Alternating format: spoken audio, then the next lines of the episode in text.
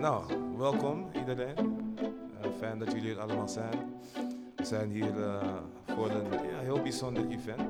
Enerzijds om stil te staan bij uh, het feit dat het deze maand precies tien jaar geleden is dat de Zwarte Piet is racisme movement gecatalyseerd werd. 12 november om precies te zijn. 2011 was de dag dat Jerry Aflie, Quincy Gario en ook twee andere personen met geweld werden gearresteerd omdat ze van hun uh, vrijheid van meningsuiting over de racistische Sinterklaas-traditie gebruik wilden maken. En nou, de, arrestatie ging viraal en de rest is history, wat we vandaag gaan bespreken. Er is heel veel gebeurd in die tien jaar, heel veel veranderd, maar er is ook nog heel veel werk te verzetten. Maar veel mensen denken dat die beweging tegen Zwarte Piet tien jaar geleden begon, maar dat is natuurlijk niet het geval en het bewijs, dat zit naast me. Um, vandaag nemen we een podcast op met een aantal hele bijzondere gasten. Uh, ze zullen zichzelf straks een beetje voorstellen. En dat gaan we dan online zetten, zodat de wereld er ook van kan leren en genieten. Heel fijn dat jullie zijn in het publiek. Uh, het programma is als volgt. We beginnen het eerste deel, het eerste uur, met een gesprek tussen ons op het podium. En ik kan me voorstellen dat jullie uh, allerlei vragen, opmerkingen wellicht zullen krijgen. Hou die dan nog even vast. Rond een uur of twee hebben we pauze, een kwartiertje. En na de pauze uh, gooien we het open en dan kunnen we met elkaar in gesprek gaan. Ja? Een beetje zin in? Oké okay, dan. Yes. Mooi zo. Let's do this. Alright, nee, dan uh, kunnen we beginnen. Ja. Het licht gaat even uit, want we gaan ook een paar beelden laten zien. Maar voor ik dat ga doen, is het misschien leuk en goed uh, om even het licht aan te doen. En uh, onze gasten voor te stellen. Ik zal zelf een naam even noemen. Dan kunnen ze misschien zelf wat vertellen over nou ja, wie ze zijn en wat ze doen en hebben gedaan. En begin aan mijn rechterhand. Dat is uh, Lulu Helder. En misschien even om te checken, wie had al eerder voor onze Facebook en Instagram post van de afgelopen dagen gehoord van de beweging Zwarte Pieter Zwart Verdriet? Heb je hand in de ja, ongeveer nou ja, 60 procent. Maar jullie zijn niet representatief natuurlijk. Hè? Dit zijn die ja, ja. geïnformeerde mensen. Um, nou ja, naast mij zitten Lulu Helder en Otmar Watson, ook bekend als coach, die nou ja, heel actief zijn geweest in deze beweging in de jaren 90. Uh, misschien kun je jezelf kort voorstellen alvast. Ja, ik ben inderdaad uh, Lulu Helder. Um, dank jullie dat jullie hier allemaal aanwezig zijn. Ook een shout-out naar Java Foster, Debbie Foster en Milton, die ook in Zwarte Piet wat verdriet uh, zaten en met wie we eigenlijk ja, jaar na jaar echt in een woestijn gewoon riepen dat de aarde echt rond is. Terwijl iedereen zei nee, hij is plat. Klopt. En um, ik ben ook met Jafar begonnen. Um, beweging Zwarte Pieten, Zwart Verdriet. Ik liep op de Albert Kuip en kwam daar um, journalist tegen van MTV. En die vroeg aan ons van, wat vind je nou eigenlijk van Zwarte Piet? Toen raakte ik opeens heel emotioneel en fanatiek. en toen vertelde ik dat uh, aan hem en toen ging ik naar huis. Maar die emotie die bleef hangen. Dus ik dacht van ja, daar moet ik wat mee. Dus toen heb ik Jafar gebeld. Weet je nog, die oude telefoon? Ja, ja. En uh, Jafar, we moeten hier iets mee. En toen zei Jafar, oké, okay, ik ken misschien wel mensen. Toch Jafar? En toen zijn we de beweging begonnen. En nou ja, daar vertel ik straks meer over. Maar ik was dus uh, woordvoerder um, van de beweging. Um, dus vandaar dat je mij steeds op die beelden ziet. Maar natuurlijk sprak ik niet namens mezelf zozeer. Het was een beweging. En ik sprak uh, namens Zwarte Piet is Zwart Verdriet. Ja, mijn naam is uh, Otmar Watson, dat is mijn Europese naam. Mijn Afrikaanse naam is Kodjo Kumambala. Ik was, uh, waar Lulu was, was ik ook altijd. Ik ging, we gingen hier lang mee op sleeptouw. Hè? Dus, en uh, wat ook belangrijk is om te vermelden, is dat we ook vanuit Brotherhood, dat was een culturele organisatie vroeger in Amsterdam Zuidoost, die stond ook echt achter de strijd tegen Zwarte Piet. Eh, we gingen nog optreden met Jafar Milton en heel veel mensen. En eh, ik voel me vereerd dat Mitchell me heeft uitgenodigd. En ik vond het heel tof dat ik hier ben met eh, mijn eh, mede-oudstrijders. En dat jullie ons verhaal ook kunnen horen. Dat was het zo kort. Ik ben Pelem Yangé. Ehm ik kom uit Eindhoven. Ik ben in eh, 2018 was ik de jonge dame die midden in ja, de menigte stond met Sinterklaas-intocht.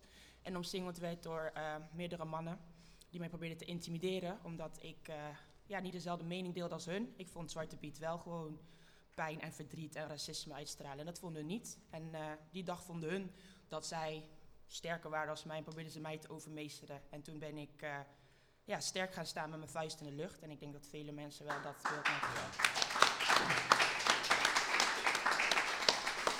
En eh, sindsdien, ja, precies weet je wat Luli net ook zei, je gaat naar huis met een bepaalde emotie. En je voelt van, ja, ik wil hier meer, meer, mee doen. Dus eh, toen ben ik me aangegaan sluiten bij Eindhoven Kan Het, uh, Kick-Out Zwarte Piet. En toen ben vanaf dat moment ben ik mee gaan doen met demonstraties. Ben ik mijn verhaal over gaan vertellen over wat mij is overkomen om andere mensen te kunnen inspireren. En het heeft mij ook weer geïnspireerd, eh, uiteindelijk het activisme, om zelf iets te gaan opzetten. Dus ik heb nu mijn eigen platform en stichting eh, met mijn medeoprichters. Het heet Filter.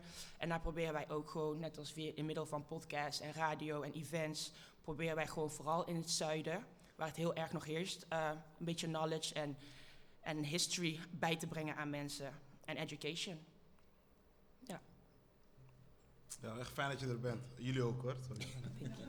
Maar gewoon, je, het is vaak altijd zo'n randstadgeluid. Terwijl ehm, ik denk dat deze strijd belangrijk is voor, voor heel het land, maar voor heel de wereld eigenlijk, wil ik zeggen. Eh, ik ben Kunta, of Rinjo, Kunta Rinjo. Ehm, vind het mooi dat Kojo hier zit. Zeg, je hebt Lulu, Kojo en dan eigenlijk is Kojo een beetje de verbinding voor mij tussen Lulu en mij, maar dat weet Lulu misschien niet. Ehm, op een gegeven moment was Kojo de, een van de, de personen die ik op het juiste moment in mijn leven ontmoette. Eh, en die een, een, hele belangrijke bijdrage heeft geleverd aan mijn eh, zwart bewustzijn, zeg maar. Of mijn identiteit, wie ben ik. En goed, daar komt natuurlijk ook het stukje eh, racisme bij kijken. Ehm, en ja, ik ben daarna op verschillende manieren actief geweest. Eh, we hebben echt, eh, ik zat net te denken onderweg en, en we hebben echt heel veel organisaties opgericht. Tenminste, ja, Ja. als ze niet echt van de grond komen, zijn er dan wel organisaties. We hebben pogingen gedaan, heel veel. Eh, ik herinner me nog aan, ik zei, we missen nog wat materiaal. Ik, er mist een, een, een flyer, zei ik. Want in 2005 had ik een debat georganiseerd. Ik had geld gekregen van jou Die heb ik, de flyer heb ik. om een debat te organiseren. En daar was Aquasi was dat toen ook al bij. Oké. En uh, Ondrofini en zo. En, ja, dus, dus we zijn al een tijd bezig. En ik, eh, ja, het is fijn. Uiteindelijk heb ik, eh, ben ik een van de oprichters van Zwarte Piet niet. Ook met steun van Kojo, weet je dat? Ik weet het niet meer. Oké. Nee. oké, ja. ja. ja. En een aantal pogingen gedaan vanaf, ik weet niet vanaf welk jaar, 2007, 2008, maar ja, dat is toch wat, mensen bij elkaar brengen en mensen mobiliseren en organiseren is toch wel wat moeilijker soms dan je denkt. Soms denk je, hé, hey, eh, kom, we willen allemaal Zwarte Piet weg, dus kom bij elkaar. En dan ontstaan er opeens discussies over eh, welke religie heb jij. En als je christenen bent, dan kan ik niet met jou staan. En, maar jij hebt een witte vrouw, dus eh, jij sterft niet voor mij. Dus, dus dat was eh, vallen en opstaan. En uiteindelijk in 2013 hadden we dit hele mooie protest georganiseerd met Zwarte Piet niet. Op de Dam was dit. Dat was op Beursplein. Beursplein. Ja, Beursplein. 2013, ja. Als, je, als ik even mag inbreken, dan zie je ook leden van Zwarte Piet en Ja. Zwart Verdriet. Hè? We, ik was hier ook bij, dus we zijn altijd undercover aanwezig gebleven. yes, yes. Je hebt zelfs mijn dochter hier meegenomen van vier. Die staat hier ook nog ergens tussen. Die was toen vier. Ja, en dit was echt. eh, ja, de opkomst was echt massaal. Ehm, vanuit Zwarte Piet niet is onze doelgroep altijd ook geweest de Afro-Nederlandse bevolking. Dus we hebben ons nooit primair gericht ehm, op het overtuigen van witte mensen, maar meer op het empoweren van zwarte mensen. En vanuit die kracht proberen verandering te brengen. Dus daarom, dit was ook eh, een heel mooi, eh geëmuleerd, maar vooral overwegend dominant zwart publiek. Dus wij waren extra trots. Ja, En, en het was volgens mij ook de eerste eh, massale klopt. Ja. protest tegen Zwarte Piet. Ja. Ik kan me nog herinneren, die dag, eh, ik, kon er hela- ik was helaas een beetje laat, want we hadden de eerste dag van ons mentorproject toen de tijd, maar eh, ik had wel een beetje mee kunnen denken over de organisatie. Maar ik weet nog hoe empowerend het voelde om ja, zoveel mensen eindelijk na al die jaren eh, samen te zien komen voor een eh, gezamenlijk doel, strijd tegen Zwarte Piet. En daar gaan we het dus natuurlijk vandaag over hebben. Zoals ik in het begin zei, voor heel veel mensen is de geschiedenis van verzet tegen Zwarte Piet ja, redelijk onbekend. Hè. Dus we gaan vandaag eh, geen debat voeren over Zwarte Piet wel of niet racisme is. Dat, ja, we hebben geen tijd voor en dat debat is al eh, heel lang gevoerd. Waar we vandaag vooral over willen hebben is die, die, die intergenerationele strijd. Dat we al decennia lang eigenlijk bezig zijn met die verandering teweeg brengen, met dat bewustzijn prikkelen. En gelukkig zien we nu die verandering wel plaatsvinden. Al zijn we nog niet waar we moeten zijn, maar eh, we komen er wel. Dus wat ik even kort wil doen, is of toch even het geheugen opfrissen van eh, een aantal mensen. Het is dit jaar tien jaar geleden dat die Zwarte Piet is racisme campagne begon en er is heel veel gebeurd. Ehm, en verschillende mensen in de zaal zijn er ook bij betrokken. Dus wil heel in, in, in een vogelvlucht even er doorheen gaan en dan gaan we verder met elkaar in gesprek. En een aantal dingen hebben jullie natuurlijk al gezegd. Hè, dat 2011 kwamen een aantal mensen bij elkaar, eh, waaronder Quincy, eh, waaronder Jerry. Ik zie Raoul Balai net binnenkomen, die was ook eh, betrokken bij die begingroep. En nou ja, vanuit die groep die bij elkaar kwam, is onder andere het idee ontstaan om een, een campagne op te zetten eh, met de slogan Zwarte Piet is racisme. En in de zomer, van het hele jaar door, gingen ze naar verschillende bijeenkomsten om met mensen in gesprek te gaan. En tijdens die beruchte intocht in Dordrecht ging het mis, werden Jerry en Quincy met geweld gearresteerd. En ik kan me nog heel goed herinneren, ik zat gewoon thuis tv te kijken, ging viraal op Facebook en ik dacht van, hé, nee, dit kan niet. Maar de dag erna gebeurde er ook het een en ander, toch? Ja, ja, klopt. Ik heb daar geen foto van, maar... Ja, er zijn wel beelden van eh, op YouTube. Ehm, maar we hadden, eh, ik ging met mijn broeder Saudi, andere broeder Miguel. Ehm, ik, ik had opgeroepen om naar het Leidseplein te komen. En daar, het bedoeling was om een stil protest daar te houden. Zeg maar. Dus ik had, de bedoeling was om zeg maar, gewoon tussen de menigte te gaan staan. Gewoon los op verschillende plekken, niet te ver van elkaar, maar niet gezamenlijk. Eh, en dat, dat had ik zo bedacht, omdat je dan officieel niet protesteert. Dus we proberen dan een beetje buiten de, eh, tussen de regels door. Eh, dus als je in je eentje bent, is het officieel geen protest. Ehm, en de bedoeling is dat we zeg maar, zouden staan op verschillende locaties langs de intocht, gewoon met eh, teksten als, ook al ben ik zwart als roet, ik meen het toch goed. Gewoon echt om, om ehm, het bewustzijn te prikkelen. Ehm, maar goed, we kwamen daar aan en we waren voorbereidingen aan het treffen om nog die shirts te spuiten en zo. En toen werden we gearresteerd. Ehm Miss Kitty ook. eh, uiteindelijk met een groep van volgens mij vijf, zes mensen zijn we gearresteerd. Best wel een klein groepje als je dan kijkt naar, 2000, als je dan kijkt naar twee jaar later. Ehm, maar best wel heel erg weggemoffeld ook, sowieso in de media. Eh, uiteindelijk bleek dat in opdracht van eh Weile, burgemeester Van der Laan. Ehm, en de bedoeling was gewoon, zoals we zien bij al die andere protesten, om gewoon zo snel mogelijk opruimen. Of het terecht of onterecht is, doet er op dat moment niet toe. Maar weg en ons feestje mag niet verpest worden. Ja, toch? Moet wel gezellig En een paar blijven. uurtjes later mochten we weer. eh, ja, Moet wel gezellig blijven, was het motto. ja in- inderdaad. Nou, het jaar erop, voor zover ik weet, was er niet echt sprake van actie. We hadden vanuit NUC, nu Urban Collective, wel een debat georganiseerd op de VU. En toen werd ik door eh, klasgenoten, nou ja, eh, nou ja, niet heel vriendelijk behandeld. Zei van, ja, als het je niet bevalt, ga maar terug naar je eigen land. In een masterprogramma antropologie op de VU, maar goed. Nou ja, toen kwam 2013. Ehm, daar hebben we het ook al kort over gehad, zullen we het verder over hebben. Eerste massale protest op het Beursplein, één dag voor de intocht. En nou, dat jaar ging het volgens mij weer redelijk los, want hè, de VN, uh, Farine Shepard, voor de mensen die dat nog weten, die kwam met een onderzoek naar buiten. En ja, pro-Pieter werd helemaal gek. Een petitie opgezet die miljoenen likes kreeg. En eh, de rechtszaak tegen de gemeente Amsterdam rondom de intocht.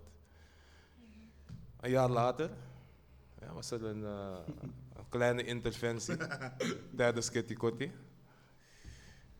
Wat weet jij daar nog over? Ik vind het grappig dat je het interventie noemt.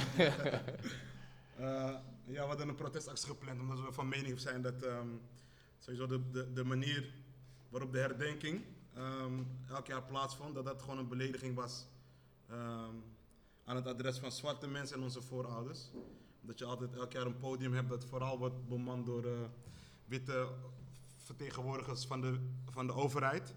En dat er heel weinig ruimte is voor, ehm, voor de nazaten van de tot slaaf gemaakte. Dus dat was een van de redenen. En ook omdat wij vinden van, weet je, je kan als Tweede Kamerlid of als vicepremier daar komen lullen. Eh, ik bedoel, daar komen praten. Sorry, mijn kinderen zijn er. Sorry, papa gaat geen slechte woord hebben. Maar Ja, je kan daar komen, eh, je verhaal komen houden. Eh, maar als je toch, ik bedoel, elk jaar zag ik gewoon dat ze het hadden over ja. En ze erkenden het, hè. Racisme, moeten we iets tegen doen en dat kan niet, dit mag nooit meer. En vervolgens keer je terug naar Den Haag. En geen enkel beleid om de racisme te bestrijden, helemaal niets. Ja, van, van weet je, kom ons niet beledigen met loze woorden. Dus hebben wij toen even het woord overgenomen. Ja, en die beelden staan op YouTube. Ehm, nou ja, een, aantal maanden later ontstond het idee. Want er waren inmiddels verschillende groepen, actiegroepen ontstaan. Nou, Zwarte Piet niet, eh, wij hadden Stop Blackface. Ja, Zwarte Piet is racisme. En we, we dachten van hoe kunnen we gezamenlijk de krachten bundelen om effectiever eh, de, de strijd te voeren. Dus daar is het idee voor Kick als Zwarte Piet ontstaan in 2014. Ehm, de strategie was om door aanwezig te zijn tijdens de nationale intocht eh, aandacht te creëren voor dit probleem. En nou ja, dat is wel gelukt, dat jaar. Officieel was het. ehm, nee, nee, laat maar.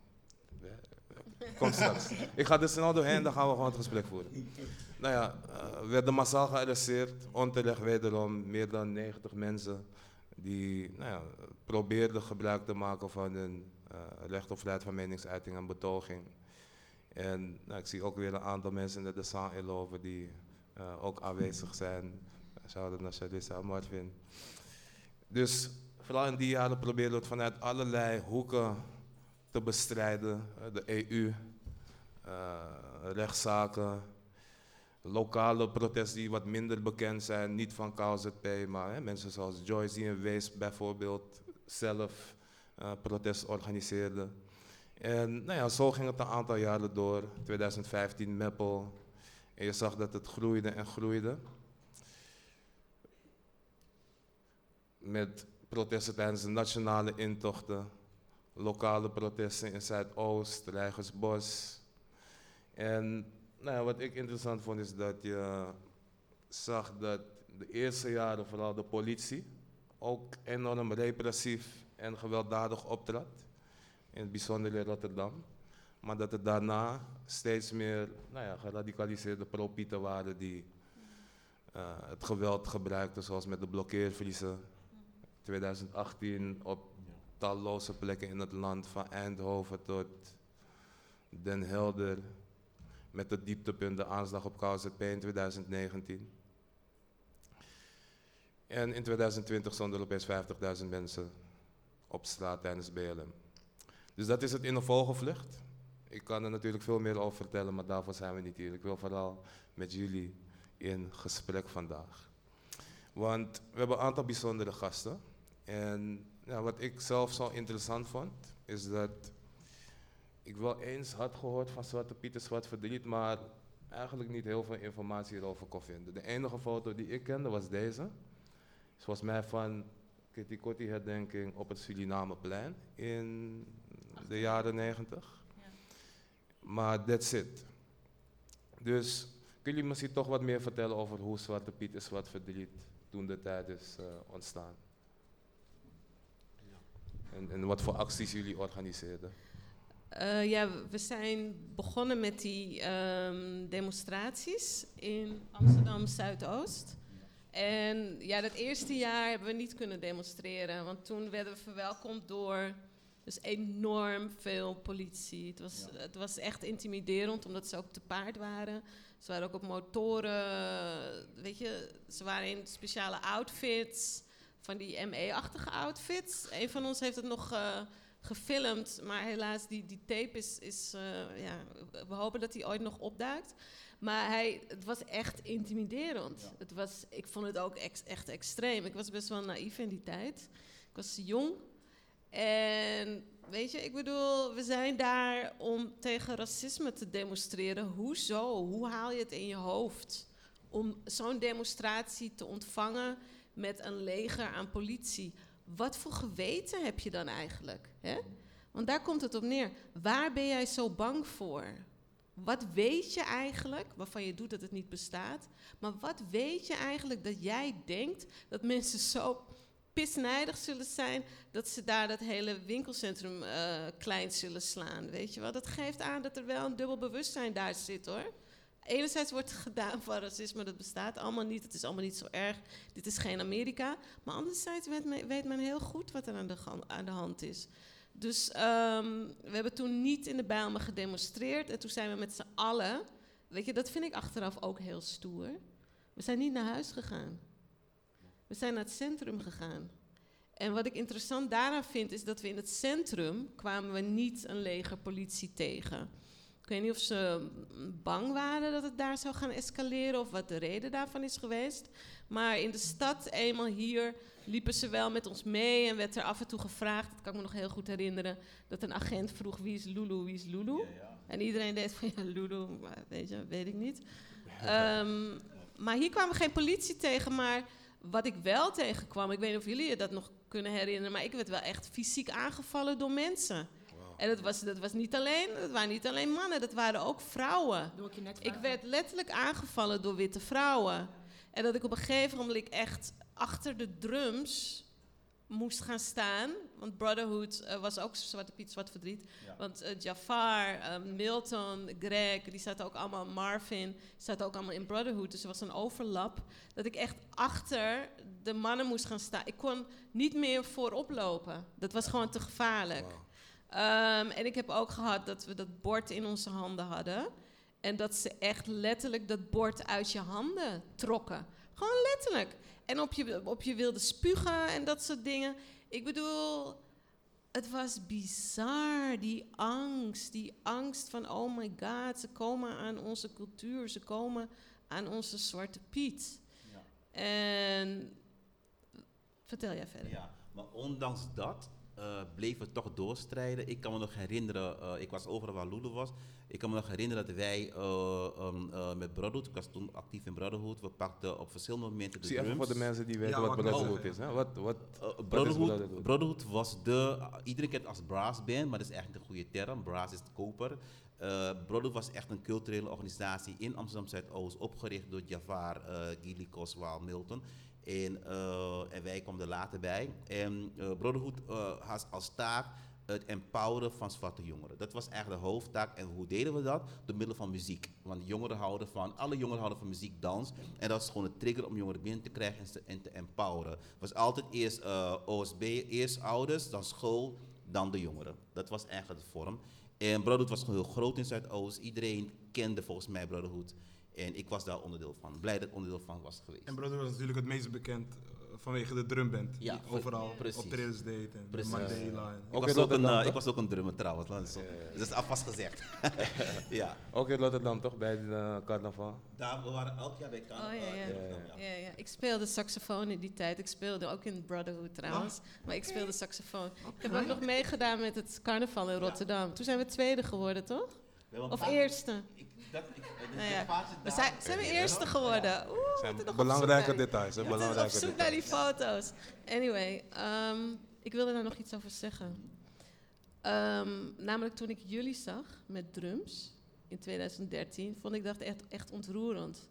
En ehm, ik wil ook de link leggen, de historische link die wij hebben met drums. Hè?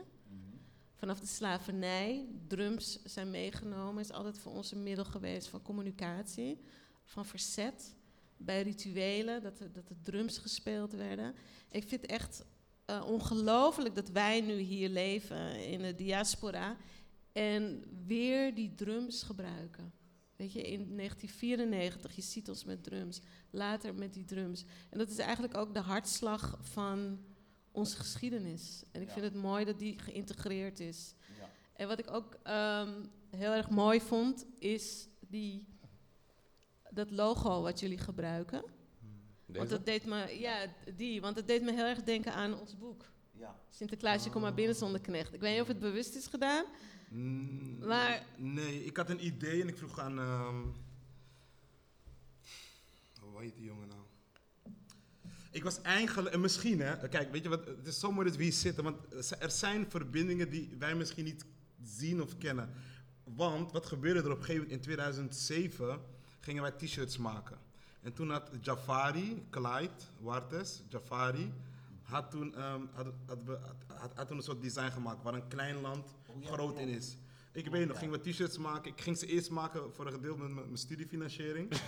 en ik dacht, nou, misschien wat iemand... Niemand wou die kopen trouwens. nee, ik, weet- ik weet nog, niemand wou die... Die hebben heel lang in die kast zitten, alleen wij er gezet. Maar toen heb ik... Dat was een beetje voor mij wel de inspiratie. Want er stond waar een klein land groot in is. En toen vroeg ik aan het designer van... Ik wil eigenlijk een verbodsbord met Zwarte Piet daarin. Ja. Ah, ja, ja, ja. ja, ja. De broer van Romano, hoe heet die? Cedric heeft die Cedric, gemaakt, ja. Weinstein. Ja. Nou Maar dus misschien... Ik ben denk ik wel geïnspireerd geraakt door dat van Jafari. En Jafari is natuurlijk ook van Ja. een beetje jullie kant. Ja. Mhm. Ja, ik zag het als een soort continuering van generaties, ja, weet ja. je, en dat vond ik heel erg mooi te zien. Hmm. En wat ik ook ontroerend vond, is dat als bij die ehm, demonstraties, als de Zwarte Piet een zwart verdriet werd genoemd, weet je, en ik, als ik die borden zag. Want het is toch van, we zijn er een aantal jaren mee bezig geweest en ik had het idee dat niemand dat echt wist. Dus daarom vond ik het ontroerend om die, om die echo's zo toch terug te zien. Mag ik nog even een aanvulling geven? Ehm, je had vroeger ook Uptown van Shaila Gouré. Ik weet niet of jullie Uptown, niet nooit van gehoord? Ja, dus die waren ook bezig met acties tegen Zwarte Piet. Heel belangrijk om te noemen. En, eh en Was dat één- Mosa, Mosa Radio of is dat Nee, op. Uptown was, was echt, eh, ze waren actief bij Mat Radio, Oké. Shaila ken ik heel goed. En ehm, ze waren ook heel erg actief eh, tegen Zwarte Piet, dat moet zijn gezegd. En wat ik weet, als je nog kan herinneren, Lulu, we gingen vroeger niet alleen met witte mensen in discussie, maar ook met zwarte mensen. Dat moet wel even zijn gezegd. Het was echt een constante strijd, ook binnen mijn familie, tegen, eh, want ik was de enige vervelende binnen de familie nog steeds soms. Ehm, en we waren niet alleen in discussies tegen witte mensen, maar ook tegen genoeg zwarte mensen die gelukkig nu tegen Zwarte Piet eh, zijn. Dus dat moet wel even zijn gezegd in die Ja, tijd. Ik, Nou, heb een vraag met je. Oh, Want, moet ik alvast oh nee. Ja. Ja, ga. Want Dan- je, je, je hebt toch ook actiecomité Piet op de Zwarte Lijst. ja. Dit is na, na Zwarte Piet is Zwart Verdriet. Ja, sowieso. Met Margot. Ja, klopt. Ja, Piet op de Zwarte Lijst was een website, want ik werkte toen bij CCSJ, dat stond voor Cultureel Centrum voor Surinaamse Jongeren. Ik was daar projectmedewerker, was net afgestudeerd van de hogeschool. En we zaten gewoon hier, hierboven, zaten we echt, het hele kantoor was van ons, en eh, eh, de ruimte. En Margot uh, Chonayu, die was een, ook een van de voorvechters van, eh, oh sorry, die was ook een van de voorvechters tegen Zwarte Piet. En, eh, en daar waren we heel actief mee. Ik heb die kaartjes gegeven die we hebben ons gemaakt. Die postkaarten. Ja, die ik zijn nog aan- steeds, ik zie ze nog steeds voorbij komen. Ze zijn nog steeds in Ja. omloop. Daarom vind ik best wel Ik heb een hele doos aan Michel gegeven Ja, die nog over is, is. is in het archief. Wat misschien goed is om te zeggen, dus deze podcast en bijeenkomst organiseren we dus enerzijds in het kader van het feit dat het tien jaar geleden is van de Zwarte Piet racisme campagne. En eh, de Black Archives is nu bezig om een expositie eh, daarover te ontwikkelen, genaamd Facing Blackness. Eh, dat wilden we eigenlijk al dit najaar openen, maar eh, we vonden zoveel informatie dat we dachten, oké, dit moeten we wel goed bekijken. En zoals nu hè, komen er steeds weer nieuwe dingen naar boven. Ehm, dus daar nemen we wat meer tijd voor en we streven ernaar om het in het voorjaar voor volgend jaar te openen. Ehm, en in dat kader doen we eigenlijk ook een oproep aan iedereen. Hè, voor als jullie nog interessante verhalen hebben, objecten. eh, eh, nou ja, van Lulu hebben we prachtige foto's gekregen, een aantal hebben jullie al gezien.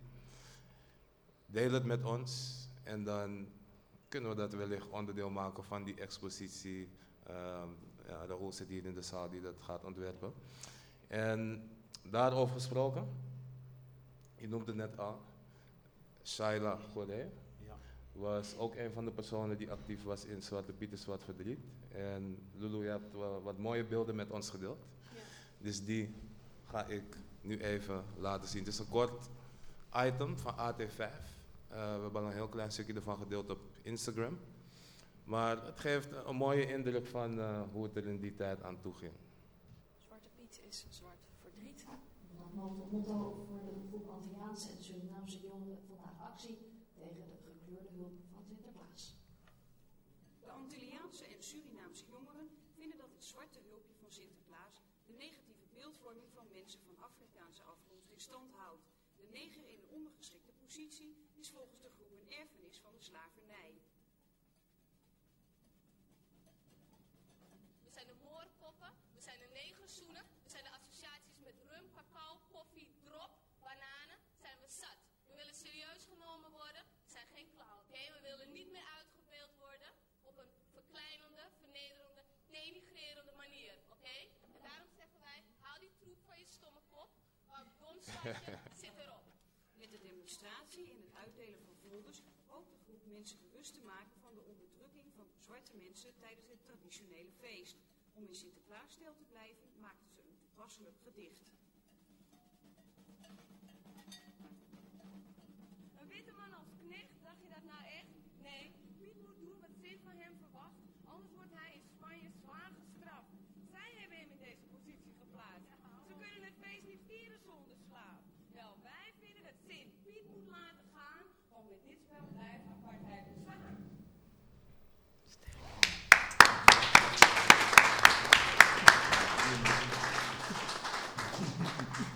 Heerlijk. Ja, wat, wat, waar kijken we naar? Dit is Saila. Wat, Ja. wat zien we nog meer? Ja, zij was de enige, dat zei ik ook laatst in eh, Tivoli, Utrecht. Zij was de enige in Nederland die ons een podium gaf. Toch bij het radiostation. Ja. We zaten daar iedere week, zaten we daar, Uptown Radio. En ehm, ja, wat zien we daar? We zien, dit is dus 1994, toen we uit de Bijlmer eh, weggejaagd zijn. En we naar de binnenstad gingen. Dat is dit fragment. En het interessante daaraan vind ik ook dat we, we, verstuurden eh, persberichten. We lieten altijd weten waar we waren. Maar de pers kwam niet naar de Bijlmer. Want zij zijn niet geweest in de Bijlmer op dat moment diezelfde middag. Maar ze kwamen wel naar het centrum. Dus AT5, eh, ja, de studio zit ook in het centrum. Die, eh, de Bijlmer vonden ze kennelijk te ver. Maar het Leidseplein konden ze wel bereiken. En dat is ook interessant, want op die manier bleef ook veel onzichtbaar van wat er in de Bijlmer eigenlijk gebeurde. Er is ook lange tijd dat de lokale echo, ja, je zou denken, die komt dan wel langs. Maar die heeft ook jaren gewoon niets over ons geschreven. Er was echt een bewuste poging om je de mond te snoeren door je te marginaliseren. Dat was gewoon echt een strategie. Er was wel één, er- ik kan me nog herinneren. eh, ik, ik herinner me dingen in fase 6, soms komen dingen beelden in mijn hoofd. Ik weet nog van één school in Zuidoost, een basisschool, hadden zover gekregen om ook tegen Zwarte Piet te zijn. Dat was de Crescendo. Ik ben even de naam van de directeur vergeten. Leslie? Ja, volgens mij is zijn achternaam. Latschman volgens mij? Ja, ja, volgens mij was hij het. Dat, was, dat is de enige school, toch Jafar, volgens mij die we zover hebben gekregen om tegen Zwarte Piet te zijn. En voor de rest kregen we geen enkel school mee. Mm. Ja. En wat hield dat in voor die school? Tegen? Ehm, eh, zover ik me kan herinneren, ik moet wel even echt teruggraven hoor, eh, dat er geen eh, gesminkte zwarte gezichten op school kwamen. Wow. Ja, En die liedjes. en de liedjes, ja. Ja, en gespikkelde pieten. Ja, Interessant. gespikkelde. En een groot verschil met nou, de afgelopen tien jaar is natuurlijk dat eh, we nu minder afhankelijk zijn van massamedia. Hè, toen de tijd, ehm, nou ja, we hadden geen mobiele telefoons volgens mij, Eh, geen internet, geen social media. Dus in die zin moest je, waar je redelijk afhankelijk van de krant, en AT5 en andere media. En als zij dat verzwijgen en geen probleem vinden, dan ja, wat doe je dan? Maar nu hebben we social media en een goed voorbeeld daarvan is denk ik ook hè, jouw verhaal Pelle. Want jij was volgens mij niet eens echt van plan om naar dat protest te gaan. Nee, Of- het protest speelde zich af in het centrum van Eindhoven en ik woon zelf aan de, eh, aan de stad.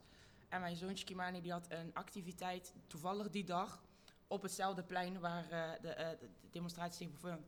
En ik had mijn zoontje letterlijk net afgezet en ik hoorde gewoon een menigte. Maar we hebben midden in Eindhoven hebben wij een hele bekende grote kerk staan. En het, het geluid, de echo kwam vanuit de kerk. En ik had zoiets van, wat gebeurt daar op die zaterdag bij die kerk, weet je wel? Zijn mensen zo luid?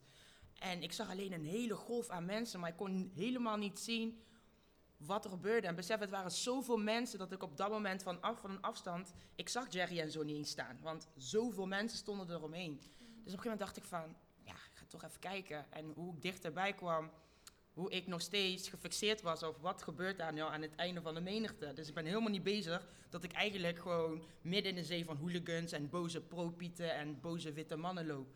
Dus ik loop daar naartoe en ik zie ineens Jerry Afrië met zo'n bordje staan. En ik denk dat ze met max 15 man stonden, echt een hele kleine groep. En er stond één jonge dame bij, Diamond Lewis. En Diamond stond daar met haar bordje. En Diamond was in principe de, naast Jerry de enigste, net als mij, qua dark-skinned person die er stond. En op een of andere manier, ik merk dat zelf ook vaak met demonstraties, krijg jij, de, krijg jij zijn ze op jou gefixeerd.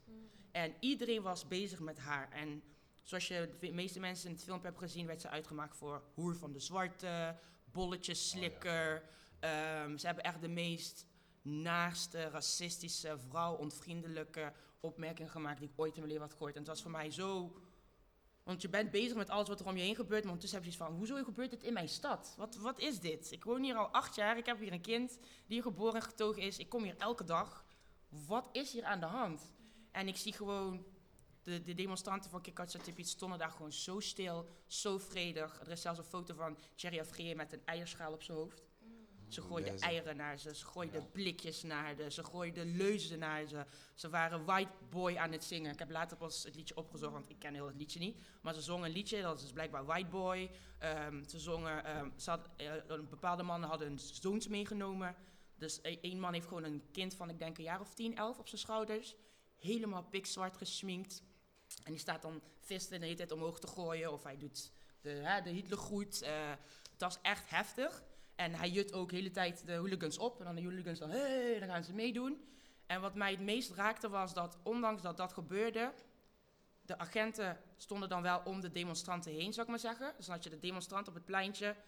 Een, een, een, een rand van agenten eromheen. En dan precies, dit zijn de agenten, dan precies hier gelijk staan die, die mensen dan gelijk op hun energy, weet je wel, in hun face. En dan zie je blikjes en eieren en van alles gaan. En je ziet agenten gewoon. En ik weet niet, maar dat triggerde iets in mij. Dat ik dacht van, wow, wow, wow, wat gebeurt hier? Like, you're supposed to protect that woman. That man. Dat zijn citizens, dat zijn burgers. Hoezo doet u niks? En dat deed zo erg iets met mij. Ik weet niet of het mijn moedergevoel was of mijn, mijn sistergevoel. Ik weet niet wat het was, maar ik had zoiets van, I have to do something for my people. Dus op een gegeven moment begon ik met hen te communiceren van, hé, hey, ik zie jullie.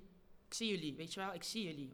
Ik hoor jullie, sterk dat jullie hier staan. En ik begon met Diamond te praten van, kijk maar naar mij, weet je wel. Focus je op mij, sis. Focus je op mij. Let niet op die mannen, focus je op mij. Ik zie je, are you good? En ze keek echt naar mij en ze herkende mij ook gelijk, want we kennen elkaar natuurlijk wel van zien. En daar begon het ermee. En talking about social media, op het moment dat ik met Diamond bezig ben, komt de eerste man al mij duwen.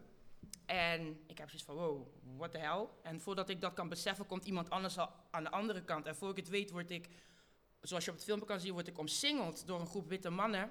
En sommigen zeggen zelfs, zijn zelfs in mijn oor bezig met allemaal dreigementen. Ik zou het niet zeggen, want er zijn kinderen bij. Maar ze zeiden heftige dingen tegen mij. En het ziekste was, hun vrouwen stonden letterlijk een meter achter mij. En die waren gewoon die mannen toe aan het, aan het roepen van, ja, weet je wel? En ik dacht aan mezelf, wow, mevrouw. Ik was toen de tijd 27. Ja, 26, 27. Ik dacht, wauw. Je, like, je bent mijn moeders leeftijd, om maar zo te zeggen, van die generatie. Je bent zelf een vrouw. Los van of je wit, zwart, geel bent, je bent zelf een vrouw. En je ziet jouw man een andere vrouw belagen. En je stapt gewoon niet in. You didn't help me. Je kijkt me nog aan en je zegt nog tegen je man van, ja, go for it, weet je wel. Get that black bitch, get her, weet je wel. Dus ik had echt zoiets van, wow, wat gebeurt er? En dan moet je snel schakelen, want over twee uur moet ik mijn kind ophalen. En ik sta nou hier. Dus wat ga ik hier nu doen? Want de politie staat er ook. En die, ze staan erbij letterlijk en ze doen niks. Dus ik moest echt heel snel schakelen. En ik weet niet waarom ik het deed, maar het eerste wat ik deed was... Ik pakte mijn iPhone en ik drukte op live. Ik ging naar Facebook, want ik dacht bellen kan wel, maar dat werkt misschien niet. Facebook live. En ik ben gewoon die live ingedrukt. Ik ben helemaal niet live zo live ingedrukt. En ik heb mijn telefoon vastgehouden. Terwijl ik, blijf van me af. Ga weg, blijf van me af. Blijf van me af. En op een gegeven moment hoor je mij ook volgens mij zeggen, waar is de politie? En dan pas op het moment dat ik zeg, waar is de politie? Want wat mensen niet zien, ik word hier geduwd door die mannen. Die agent staat hier, hè? Die agent ziet mij gewoon al één keer geduwd worden. Twee keer geduwd worden. Ja, drie keer. Pre- precies. En ik heb nooit de dag tijd of kans gehad om die man te spreken. Maar iets in mij zegt altijd, ik wil die man zo graag spreken en vragen... waarom heb jij me niet geholpen? En dat zie ik ook. Dan, dan zie ik dat hij jou weghaalt in die, uit die situatie. En niet die mannen. En niet die mannen. En, dat is, en dat is ook iets wat mij getriggerd heeft en best wel getraumatiseerd heeft in de zin van... Do I trust these men, these white cops? Can I trust them? Because ja, we hebben allemaal gezien wat er is gebeurd en niemand kwam voor mij. Niemand gewoon, snap je? En het is pas wanneer ik zei van, gaat de politie nog iets doen? Dan zie je inderdaad die agent mij zo... Weet je wel, van ja, het is maar dan dat het moet, weet je wel. En wat ook frappant was aan die dag, wat ik nooit meer vergeet, was... Er was heel veel pers aanwezig.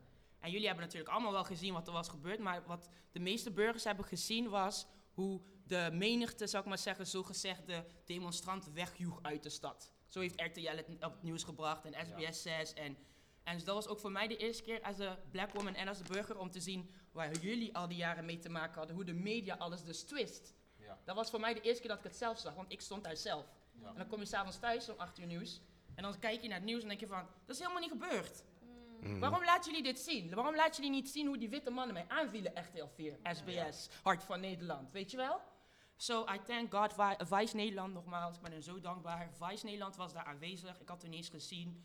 En die, die, de cameraman heeft op het juiste moment die recordknop gedrukt. En hij heeft vastgelegd wat dus uiteindelijk viraal is gegaan over de hele wereld. Dat is echt mede dankzij Vice Nederland. Als Vice Nederland dat niet had vastgelegd, zat ik hier waarschijnlijk misschien niet eens. Had ik waarschijnlijk niet de juiste hulp gehad die ik heb gekregen om ermee om te gaan. Want er komt op een gegeven moment een heel land over jou heen als zoiets met jou overkomt. Ja. Ik werd van alle kanten bedreigd met mijn kind. Er moest de beveiliging om mijn huis komen. Ehm, ja, ik woon alleen. Ehm, ja, ik ben een grote donkere vrouw. Ik val gewoon op. Dus er gebeurde van alles. Met je gelijk contact met me opgenomen. Jeffrey heeft gelijk. Wat kunnen wij voor jou betekenen? Like, laat ons jou helpen, laat ons jou faciliteren, want we know what it is. Ja. Maar wat jij hebt meegemaakt as a woman as well, snap je? Hoe kunnen we jou faciliteren? En zo ben ik in contact gekomen en my community had my back, godzijdank. En zo heb ik daar doorheen moeten manoeuvreren. En de afgelopen drie jaar is voor mij gewoon een rollercoaster tot de dag van vandaag eigenlijk. Ja. En, en hoe voel je je nu op dit moment? Ik ben nou denk ik sinds een jaar bezig met het verwerken van alles een beetje. Want dat heb ik eigenlijk niet echt de kans voor gehad, zou ik maar zeggen. Dus ik probeer, eh, ik ben nou op zoek al een tijdje naar een life coach. So if everybody see me, if you're a person of color, and you can help me out, please. Want ik wil gewoon die dingen feesten in de zin van, het is gebeurd en het is niet erg, maar ik moet het een plekje geven. Ja.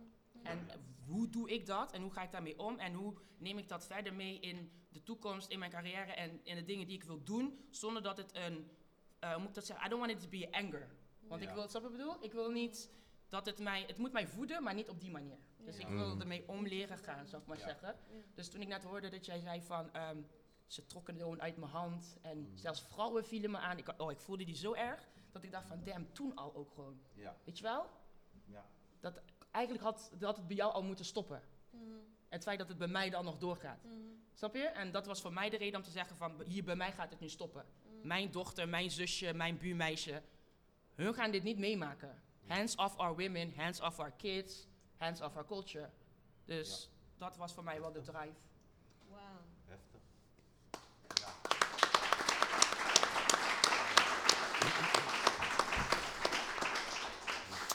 Ja, nee, ik eh, zei het al, die dag en meerdere keren erna van, eh, ik vond het super moedig hè, dat je daar überhaupt hè, durfde te staan. Want zoals je aangaf, het was een heel klein groepje die eh, daar in Eindhoven staat. En soms als ik naar die dingen kijk, denk ik van, hoe, how crazy are we sometimes? Weet je, om eigenlijk je veiligheid in gevaar te brengen om deze rotzooi eh, te veranderen. En al helemaal inderdaad als zwarte vrouw in Eindhoven is dat gewoon een enorm risico. En wat veel mensen dan ook onderschatten is de, de impact dat het heeft hè, op je, of kan hebben op jouw mentale gezondheid, eh, eventueel zelfs je, je, je, je eh, sociale en Ja, economische. Ik- gezondheid. Volgens mij gebeurde de intocht was op een. Het was allemaal zo apart. De intocht was op een zaterdag, weet ik nog heel goed. Tegen zondag was ik overal op, op, op, op internet. Want het vooral viraal gegaan, met, eh, viraal gegaan. En toevallig zondag moest, vergeet ik nooit meer, moest Nederland spelen. Weet ik nog. En ik weet nog dat Nederland had gewonnen. En dan ging het van zaterdag, ga terug naar je eigen land. Kut, zwart, eh, hoer van de zwart. En zondag was het, our boys. I was like, our boys, dat zijn allemaal brown boys die voor jullie gescoord hebben in Nederland. Like, wat gebeurt hier? Ja. Zaterdag kon ik terug naar mijn eigen land en zondag is ah boys, er gaat hier iets mis, dacht ik, weet je wel. En dan maandag breng je je kind naar school. En je weet niet, zo'n beladen gevoel was dat. Ik wist niet hoe. Ik had echt iets van, moet ik hem nou brengen? Moet ik hem nou niet brengen? Nee, ik, hij kan er niet leiden wat ik heb meegemaakt. Dus ik heb gewoon een gesprek gehad met mijn kind zondagavond. En ik heb hem naar eh, school gebracht zelf. En ik heb, eh, eh, de directeur kwam al gelijk aan mij toe, want die had natuurlijk al dingen meegekregen. Eindhoven is een kleine stad, dingen gaan snel. Dus ik heb een gesprek met de directeur gehad van, wat er ook gebeurt, zorg gewoon dat mijn kind veilig is. Dus als je iets ra- raars ziet bij school of whatever, bel mij. Don't hesitate, call. Weet je wel? En als iemand mijn kind lastig valt, of een andere ouder iets tegen mijn kind wil zeggen, ik ben niet fysiek aanwezig, be there for my child. Ja. Weet je wel? Want ik was heel erg bang dat een andere volwassene, want vaak zijn het de volwassenen, het zijn niet de kinderen. Het zijn vaak de volwassenen. Ik was heel bang dat een volwassene misschien mijn kind ging aanspreken op school van, ja, wat jouw moeder heeft gedaan, weet je wel? Want ik kwam, Kimani is nu 11, dus hij was toen 8, 7, 8, toen het mij overkwam. En hij kwam op school en het was, ja, we hebben jouw mama gezien. En mijn papa zegt dat jouw mama dit is en jouw papa mama is. Snap je? Dus hij krijgt dat al op zich, weet je wel? Mhm. En ehm, dus dat was wel heftig, inderdaad. Dat vond ik het, denk ik het moeilijkste. Het was niet zozeer jezelf, maar je hebt een beetje iets van je naaste. Ja. Hoe gaan we Ja, dat doen met je, nou, hoe bescherm ik mijn kind hiervoor? En, want mensen zijn impulsief. En to be honest, ik kan wel aangifte doen, maar ze doen niks met die aangifte. Ja. Want een jaar later ben ik weer aangevallen geweest in mijnzelfde stad. Ja. Ik liep naar de Albertijn en iemand herkende mij dus van de intocht. Ja. En ik loop voorbij en ik zeg gewoon heel netjes goedenavond. En het was eh, geen goede avond. Ja, ik weet wel wie je bent. eh, jij K, eh, dit en dat. En eh, terug naar eigen land. En Afrika dit. En jullie zijn zelf slaven. Je kent het wel, hè? De, Ja. de standaard. Standaard. Show me die man, de, de witte slaven alsjeblieft. Show them, show them. Ik ben helemaal klaar met dit hoor. De comment sectie, maar daar ja, zeg maar precies. Dat, inleven. dat weer. En jullie waren zelf. eh, en wij waren jullie slaven. En heel Ja. allemaal dingen. En wacht maar, want toevallig waren een optocht die zaterdag. Wacht maar zaterdag. Ga je zien. Vorig jaar was nog niks. Wacht maar. De eerste keer komen met twee keer zoveel mensen. En ik had gewoon zoiets van, sir, fijne avond. Dus ik ben gaan pinnen, maar ik moest weer er langs. Dus ik op de terugweg, terwijl ik blijkbaar aan het pinnen stond in de Albertijn, die man had zich al zo opgewonden van, oeh, ik heb niet alles kunnen zeggen tegen haar. Dus tegen de tijd dat ik terugliep, was het ja. En als ik jou de volgende keer zie, ik steek jouw huis in de fik en jouw moeder dit en jouw kind dit. En that triggered something in me. Like, wow, wow, wow, we're going far. En voor ik het wist, kwam er één witte vuist op mij af. En dan moet je snel schakelen. Again, wat ga ik doen? Ga ik die vuist incasseren of ga ik hem uit de weg? En ik weet niet wat ik heb gedaan, maar ik heb hem een soort van laten vallen. Waardoor ik die vuist niet kreeg.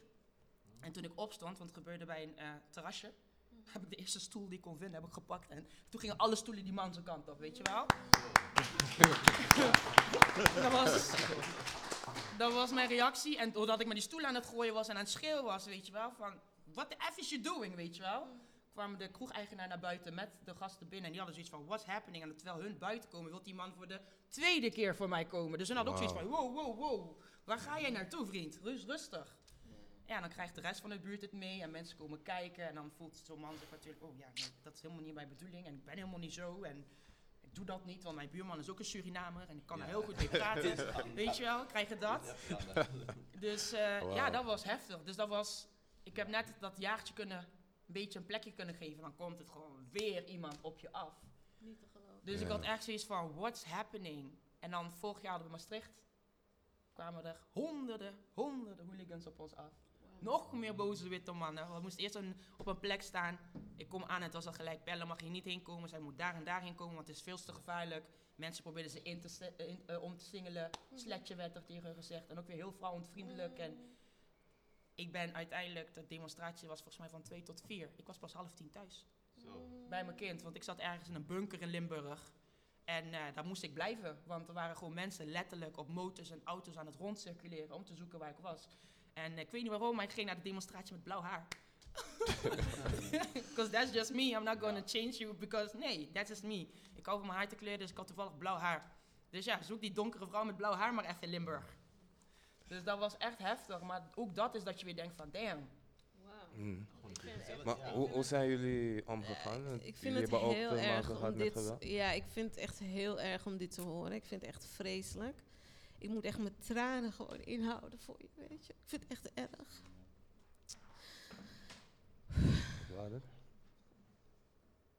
Wat ik wil zeggen is dat ik nooit ehm, deze stap heb kunnen maken. Om. eh dankjewel. Ik heb nooit deze stap kunnen maken. omdat ik daar niet kan staan en eieren kan ontvangen. Ik kan dat niet. Horen we vaak hoor, horen we echt vaak. Ik zou radicaliseren. Ik zou echt een plek moeten opzoeken waar ze me opleiden tot, tot soldaat of zo, want ik zou dit niet kunnen. Weet je, ik kan niet vredelievend daar staan terwijl er zoveel eh, en rustig blijven. Eh, dat kan ik allemaal niet. Ik heb echt nagedacht over. ehm, moesten wij niet bij zo'n op in die tijd van moeten wij niet bij zo'n optocht gaan staan, weet je? Maar ik wist als we dat gaan doen, er worden gewoon massaal aangevallen. En dan zal ik nooit meer dezelfde persoon kunnen zijn. Dan, dan radicaliseer ik. Dat, ik wist dat dat het effect op mij zou hebben. Ehm, dus vandaar dat ik dat ook nooit heb voorgesteld of wat dan ook. Eh, uiteindelijk hebben we dat ook nooit gedaan. Ehm, maar ja, ik ben gewoon niet een persoon van. Voor mij, sorry, maar ik ben een beetje een oog om oog, tand om tand eh, persoon. Ehm, en ja, meer wil ik er niet over zeggen. Ja, eh, s- zover is het eh, in mijn persoon niet gekomen. Ik denk, ik, ik denk dat, ehm, ik denk, ik weet niet zeker, dat de zwarte vrouwen veel, ehm, ehm, eh, ehm, hoe zeg je dat weer? Ze zijn een betere slachtoffer voor, eh, voor, witte, voor, voor witte mannen dan als een zwarte man voor een, zwarte, voor een witte man staat. Dus in zoverre jij hebt meegemaakt, heb ik niet meegemaakt. Wel heb ik meegemaakt dat we ook echt zijn uitgescholden. Echt uitgescholden, eh, ook bespuugd trouwens, heb ik ook een paar keer meegemaakt. Uh, maar zo erg wat jij hebt meegemaakt, dat, dat heb ik niet meegemaakt persoonlijk. Um, wat ik wel ook nog daarnaast heb meegemaakt, ik was natuurlijk uh, ook werkzaam bij Zoom, ook op de hogeschool in Holland. En um, ik was heel, uh, heel assertief en we gingen echt van alles organiseren. Ik moest wel steeds op gesprek komen bij de directeur. En waar ik heel gewoon fel was hoor. En, ik, en de directeur, nee, de adjunct-directeur trouwens, de directeur was nooit in wegen en, en veld te zien. De adjunct-directeur vond het altijd heel vreemd van, ja maar uh, we hebben toch een studentenorganisatie hier op school, SST kan nog herinneren. Voelen jullie niet thuis op school? Wat is er aan de hand? Wat, de directeur zocht het in, in de zin van, ja, is er iets mis met jullie? Wat, wat begrijpen jullie niet? Ook bij Zoom heb ik heel veel um, uh, meetings georganiseerd, maar ook uh, Kunta. En ik weet nog dat ik daar ook op gesprek moest komen bij de directeur. En, en het was een hele discussie geworden. Dus op verschillende plekken waar ik heb gewerkt, was ik altijd uh, fel en ook echt alles, uh, echt voor alles georganiseerd. Maar men begreep het vaak nooit waarom we dit gingen organiseren. Totdat, totdat ik vanuit mijn eigen organisatie ontold het gewoon zelf kon organiseren en niemand meer iets kon zeggen van oké, okay, wat ga je organiseren? Ja. Jullie hadden daar straks ook mooi over uh, de brotherhood die jullie al toen hadden. Ja. Dat vond ik ook mooi, want ik heb sinds dat mij is overgekomen bij, uh, in Eindhoven, heb ik constant, tot de dag van vandaag, uh, krijg ik berichten van, van black brothers die tegen mij zeggen van I just wanted to tell you that I see you sis and I love you sis. En ik vind het zo erg dat wij of iemand daar niet voor jou was die dag. En dan denk Ja. ik van don't feel Ja. like that, weet je wel. Maar ik krijg dat heel vaak te horen van, van zwarte mannen in de community, Ja. dat ze dat zeggen van als ik naar die beelden kijk, as a black man, as a father, as a brother, as a son, Ja. it hurts me. En het was ook dope dat ik toen een bericht kreeg van iemand die ook een soort van Brotherhood Alliance had opgezet. Of dat je voortaan ziet bij de veel demo's dat wij ook gewoon broeders hebben die dan niet, net als wat jij net zei, van ik wil niet met jullie mee demonstreren, want ik zou dat niet kunnen. Maar ik wil wel aanwezig zijn voor het feit van don't touch anybody. Weet je wel, voor protection. Ja. En dat is, en dat is iets wat je steeds vaker ziet. En ik zelf persoonlijk heb ervaren dat ik dat heel prettig vind. Dat geeft mij zoveel Ja, rust. dat- Wetende dat ik naar een demo ga en dat ik gewoon een bericht krijg van ACES. Wij komen ook, weet je wel. En dat er een of andere black-owned security business daar aanwezig is met een paar brede broeders. Dat ik denk van ja man, die hebben genoeg voedsel gegeten. Raak me aan, ga je zien. Ja, weet je wel, ja, raak me aan, ga je zien. Maar dat moet eigenlijk ook echt een voorwaarde zijn, weet je, als je dit soort demonstraties eh, houdt, dat er bescherming is. Je, Ja. Weet je, het is te veel om van de mensen te vragen om je daar zo bloot te stellen aan al dat geweld. Het is te veel gevraagd. Maar het is eigenlijk erg, vind ik, dat wij dan zelf als community zoiets hebben van... We have to come up with something to protect our people. Terwijl je eigenlijk daar bepaalde mensen voor hebt, hè, we weten allemaal wie, die daar opgeleid voor zijn om dat te doen. Ja. Maar omdat they're lacking in doing that, Moeten wij eigenlijk onze eigen levens, want zo is het eigenlijk wel een beetje, op het spel zetten. En dan heb je vaders en, en, en, en moeders en tantes en hè, mensen, pilaren in de community, die dan dat initiatief nemen. Wat super mooi is, maar het is eigenlijk super jammer, vind ik, dat dat moet gebeuren. Mhm. Dat Ja, zegt niet dat wij... Ja, en ik weet Want nog, mijn- moeder, ja, mijn ja. moeder was altijd heel angstig als ik hiermee bezig was, nog steeds. Ze zegt altijd van, moeder gaat me altijd gelijk. Maar ze zei altijd van, nog steeds zegt ze van, pas op, want dadelijk gaan die mensen hier iets aandoen.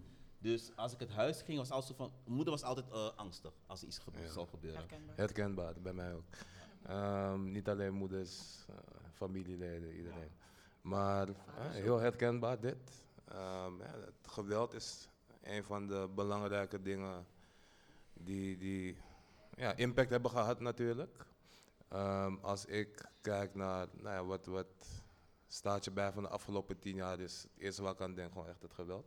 Op Ja. verschillende manieren, fysiek, Mentaal. verbaal, digitaal, mentaal, noem maar op. Ehm, maar desondanks zijn er nou ja, toch mensen op allerlei manieren nou ja, opgestaan, hebben ze die risico's genomen. En ja, die discussie van ja, hoe ga je om met die dreiging en geweld? Daar hebben we verschillende mensen ook verschillende visies op gehad en veel discussies over gehad. En dat hebben wij bij ook geprobeerd op een strategische manier juist in te zetten en gebruiken. Die dreiging van geweld, die dreiging van escalatie, kan je ook juist als een kracht gebruiken. Omdat hè, de, de, de, ja, de, de powers that be, de staat, juist ook bang is voor die escalatie. Ehm Kunta, kan jij daar wat meer over zeggen? Hoe jij terugblikt op de afgelopen jaren en hè, zeker in het licht van wat Berlin het heeft Ja. gedeeld. Ik merk dat dit me heel erg raakt voor het eerst, man. En eh, Ja, maar ja. Mij ook. ik had het laatst ook. Ik was laatst op het werk, was ik eh, herfstgast. Ik werk bij een hele grote jeugdzorgorganisatie. En ik heb altijd mijn, mijn activistische eh, identiteit heel erg gescheiden gehouden van, mij, van mijn identiteit als jeugdzorg, onderwijs, welzijn professional. Het was wel interessant, want ik werd dus een uur of zo geïnterviewd op het werk en het ging juist gewoon over, over dit, zeg maar. Ehm, wat wou ik zeggen eigenlijk? Wat vroeg je me ook alweer? Oh. ik weet het, is, it- it's a lot. Oh ja, nee, Ik ben best wel... Maar hoe, hoe blik je terug op de Ja, en ik merkte dat, dat wou ik zeggen, dat ik daar toen ook best wel... Ik keek toen terug naar die beelden eh, die Sunny had geschoten ehm, bij, eh, in Gouda. En, eh, Zoals dit. Ja, deze beelden. En, en dat is hoe lang geleden? Zeven. Ze- zeven jaar geleden. En toen, maar ik moest zelf beelden zoeken om dat ze op te sturen en dan gaan we praten. En toen, ik keek ernaar gewoon en ik werd gewoon emo. En dat was voor mij voor het eerst. En ik ging mezelf afvragen, wat maakt dat dit me nu raakt? Ben ik gewoon nu een oude, zachte lul geworden? of weet je, wat, wat, wat is het precies? En ehm, ik denk dat op het moment, ik, ik, ik, ben, ik ben geen actief onderdeel van KZP, al een tijdje niet meer. Ehm, daar kunnen we straks over hebben als je wilt, Mitchell. Ehm, Zou, zou kunnen. Ehm, maar ik merk dat op het moment dat je echt erin zit met twee benen in de grond, dat je voor jezelf een bepaalde afstand creëert, bijna als een soort kopingsmechanisme, om met die situatie om te kunnen gaan. Dus zeg maar op het moment ehm, dat je daar staat en mensen proberen op je te spugen. ehm, eh, ik, ik weet nog in 2011, ik zie mijn zuster Kitty komt net binnenlopen. Op een gegeven moment, toen werden we gearresteerd, ook op het Leidseplein was dat in 2011. Op een gegeven moment liep er een agent en die liep heen en weer. Die, die zei, wij doen dit voor de blanken. Een agent, hè, een motoragent. De blanken hebben ook rechten. En ik stond daar in de boei en ik dacht van, hè? Weet je, maar je moet een bepaalde afstand creëren tot hetgeen je op dat moment doet om het te kunnen dragen. Ja. Anders hou je het niet vol. Hè? En die afstand, zolang je erin zit, blijf je die afstand houden om door te kunnen gaan. Begrijp je? Dus je, je, je, je- er, is geen ruimte voor emoties, er is geen ruimte voor, voor niks van dat. Het is gewoon verstand op nul. Weet je, wat is strategie, wat is plan? En, en daarom vind ik wel mooi wat je, wat je nu eh, toevoegt. Want eigenlijk, de, de primaire insteek van Kick Out Zwarte Piet is de dreiging van escalatie gebruiken als een politiek instrument. Het was nooit eh, bedoeld om hand in hand met eh politieagenten of eh, dialoog en zo. Het was echt de dreiging van escalatie. We zagen gewoon van, hé, hey, dit is een instrument dat we nog niet hebben gebruikt in deze strijd. Ehm, de taal, de taal van de mensen met wie we soms proberen te communiceren is geweld. Visueel geweld, sociaal geweld, spiritueel geweld, financieel geweld. Mensen raken hun baan kwijt op het moment dat ze zeggen Zwarte Piet is wat verdriet. Ehm, op alle mogelijke manieren. En van ons wordt constant verwacht ja, dat, je reage- dat je geweldloos reageert. Stel je voor dat, dat mensen tegen jou zouden zeggen van... Hey, je mag die stoel niet gebruiken om jezelf te beschermen, want je moet geweldloos zijn. Als je de historie bestudeert, zie je dat dat, dat een eis is die altijd wordt gesteld aan zwarte mensen die verandering willen brengen. Of die zeggen, hey, dit dehumaniseert ons, het moet anders. Ja, is goed, prima, maar vreedzaam. Ja. Geweldloos. Hè? Je mishandelt iemand, je slaat hem helemaal de tyfus, maar reageer jij geweldloos. En oh wee, oh wee, als je met één letter, als je de g van geweld noemt, oh, agressoren, hooligans, rebellen, plaats op de terrorisme-bestrijdingslijst. Dat is bizar. Dus, dus anyway, ik kijk naar die beelden en, nu ik dit hoor, zeg maar, want ik wist dit niet zo helemaal inside. En ook, je, even, ja man, dit is... eh, ja, ik moest even, was even mezelf op mijn- tanden aan het bijten. Maar dat komt echt binnen, man. En het is eigenlijk bizar dat we in 2021... Ik hoorde, toen jij net je verhaal vertelde, hoorde ik Tupac. Ik hoorde Tupac zeggen, want ik hoorde jouw verhaal en toen die vandaan, toen hoorde ik Some things will never change. True. Ja. Ja. En we doen ons best, zodat het over tien jaar niet zo is. Maar we moeten soms ook realistisch zijn. Ja. Wat, je, wel- wat, je, wat je wel kan zeggen is dat eh, nu, in de laatste tien jaar, heb je wel een hele massa eh, eh, bewust gekregen. Maar toen wij bezig waren, het was het, was, het kost zoveel moeite om de massa, vooral de zwarte achterban, te, eh, te informeren en te mobiliseren. Want ik, ik kan me nog steeds, ik zei het al in het begin, eh, ik werd voor gek verklaard dat ik tegen Zwarte Piet was. Vanuit de, de eigen zwarte gemeenschap, niet iedereen. Maar we werden bijna voor gek verklaard dat we daar tegen gingen strijden. En nu zie je dat iedereen, ik, ik kom volgens mij nu geen enkel zwarte persoon meer tegen, eh, die zegt van nee, je hebt ongelijk. Dus er is wel. Nou, je leeft wel in een bubbel, hè? Ja.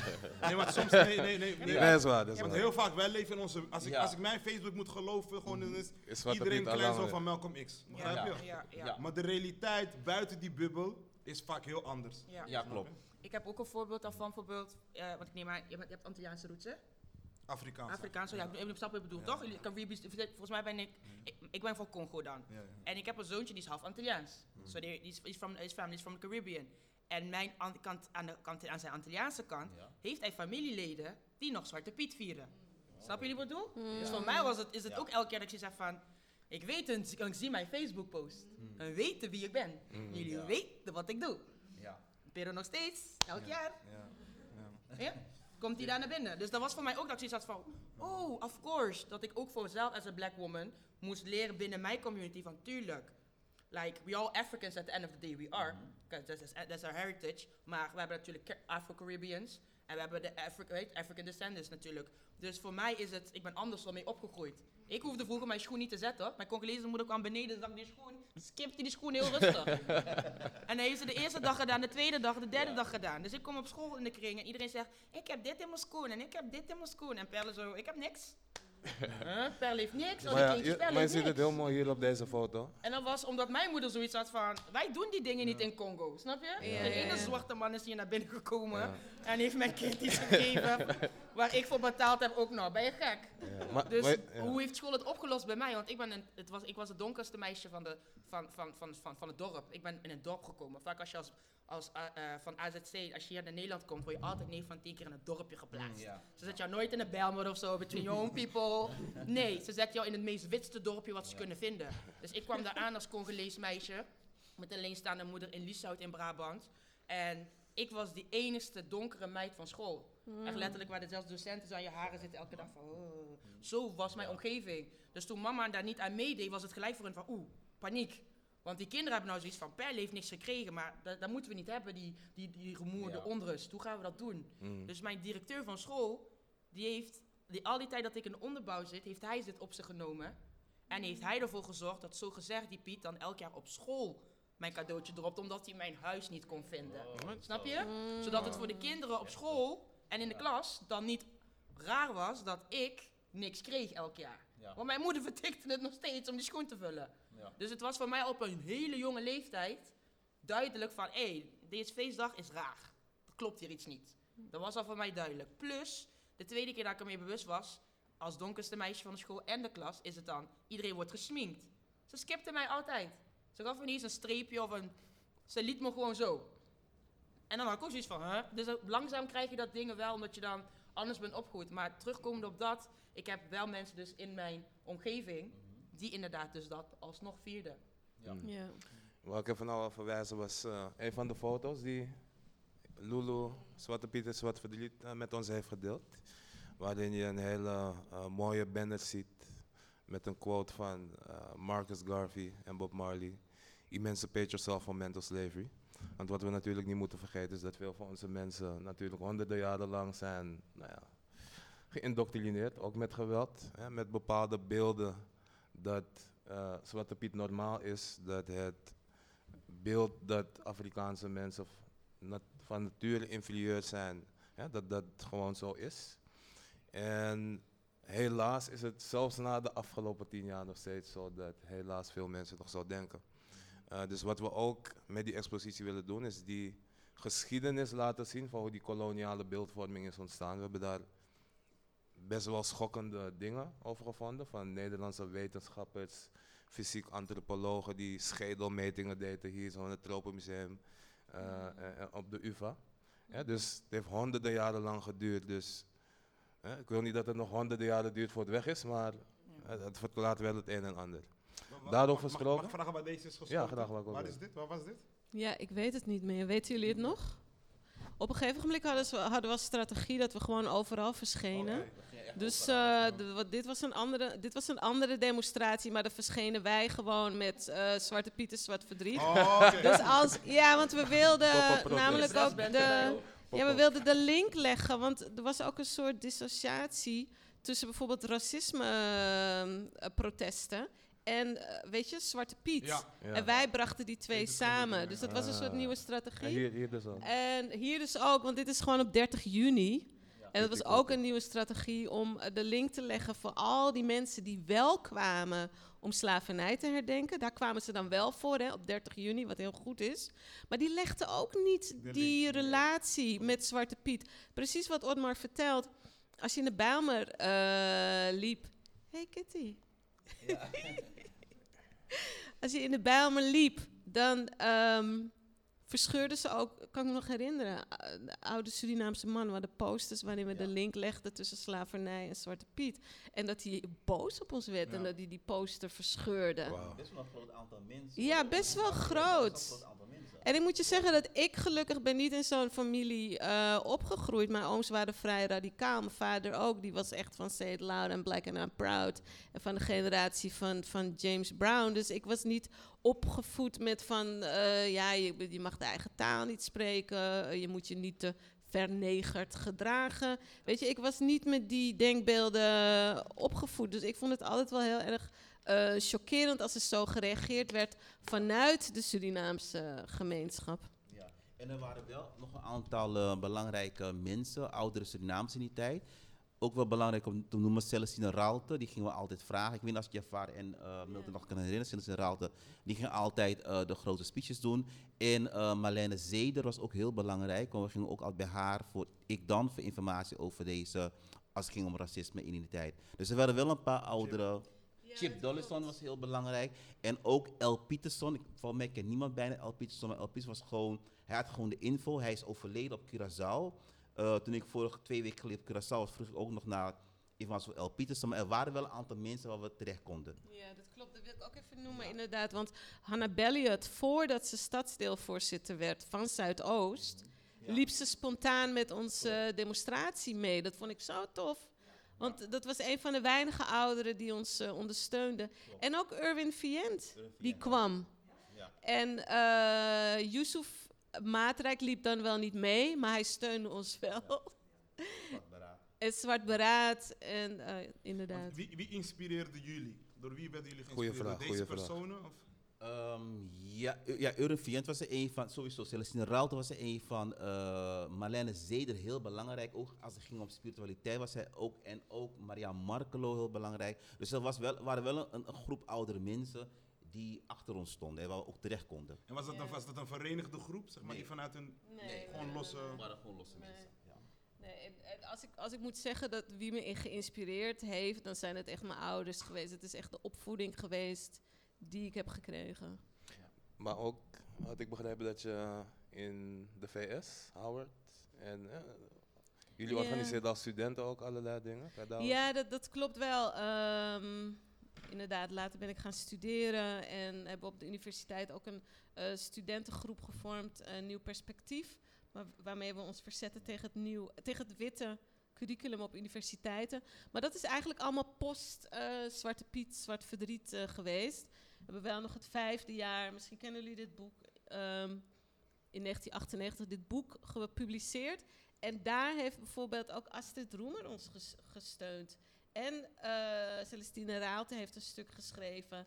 Eh, Waldo Heilbron, hè, de grondlegger ook van dit archief. Zijn vrouw, Diana Fraser, die mij al in 1995 ehm, brieven schreef, kaartjes schreef. Van ehm, ja, hoe gaat het met jullie? Wat hebben jullie nodig? Als ik iets voor je kan doen, dan doe ik dat voor je. Ehm Filomena Asset, die contact heeft opgenomen naar die AT5-uitzendingen. Ja. Dus inderdaad, je hebt gelijk. Het is echt ook belangrijk om te noemen dat een aantal ouderen van een andere generatie ons echt ook wel ondersteunde. Ja. Mooi. Nou, volgens mij kunnen we nog eh, urenlang doorpraten. Misschien moeten we dat gewoon doen. Maar op een ander moment. Want, ehm, zoals aangegeven aan het begin, hè, het eerste deel hebben wij het gesprek voor de podcast. En het tweede deel eh, willen we natuurlijk ook met jullie als publiek in gesprek. Want er zitten ook heel veel interessante mensen in de zaal die zelf eh, op verschillende manieren actief zijn geweest. En eh, willen natuurlijk niet alleen aan het woord zijn en ook jullie horen. Dus wat ik voorstel is dat we straks een kwartiertje pauze hebben. En na de pauze kunnen we natuurlijk verder gaan samen met het publiek. En volgens mij had je ook wat nieuws, hè? Het boek Sinterklaasje kom maar binnen zonder knecht is heel, heel lastig te vinden. Eh, vanuit de Black Archives hebben we een samenwerking met de OBA, dus het is wel via de OBA Centraal en Belmer te vinden. Maar het is nu ook op Google Ja, het is- Books te vinden, had ja, ik het is begrepen. inderdaad op Google Books te vinden als je het wil eh, lezen. Ja. Oh, ja, sorry. Het is op Google Books te vinden als je het wil lezen. Als je googelt, eh, ja, dan komt het, eh, komt het automatisch naar boven. Dus dat. Eh voor we naar de pauze gaan is het misschien leuk om eh, ook wel even wat anders te vertellen. We zijn, nou ja, gisteren eh, begonnen met een samenwerking met Losh.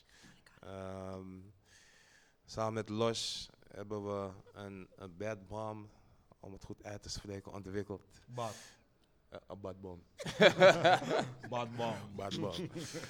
Ehm, maar het, mooie daarvan is dat we samen met hen, is natuurlijk een bekend cosmetica merk, dat eh, ja, op een ethische manier eh, probeert nou ja, producten te ontwikkelen. En nou ja, met die campagne proberen we ook een stuk verzwegen geschiedenis meer zichtbaar te maken eh, met, naar de samenleving toe. En gisteren is het gelanceerd. Dus je kan ook interessante informatie vinden, artikelen. Eh, van Zwarte Piet tot Anton de Kom, tot de strijd van Otto en Hermie Huiswoud. En het mooie is dat de opbrengst van de verkoop wordt gedoneerd aan de Black Archives. En dat gaan wij weer steken in die expositie Facing Blackness. Dus Support the black support, business. hou je bed mom. Self-care, heel belangrijk. Zeker na al die shit die we hebben moeten meemaken. En tegelijkertijd steun je de strijd. Maar goed, het reclameblok is voorbij. Gaan, Dus we, we- nu, gaan we nu met pauze? We gaan nu even mag ik kort. nog een vraag stellen?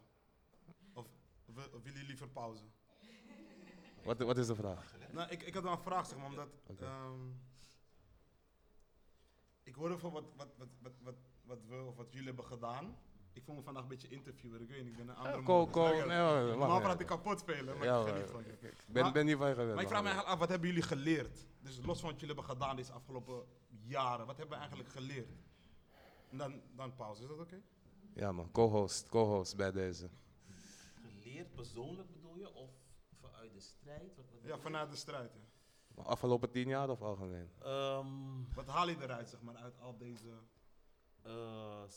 goeie vraag. Mooie vraag. Mm, We- we- Jullie kunnen hem ook meenemen voor na de pauze. Ja. Is dat een Ja, idee? ja. Oké, doen. Ja, hele goede vraag.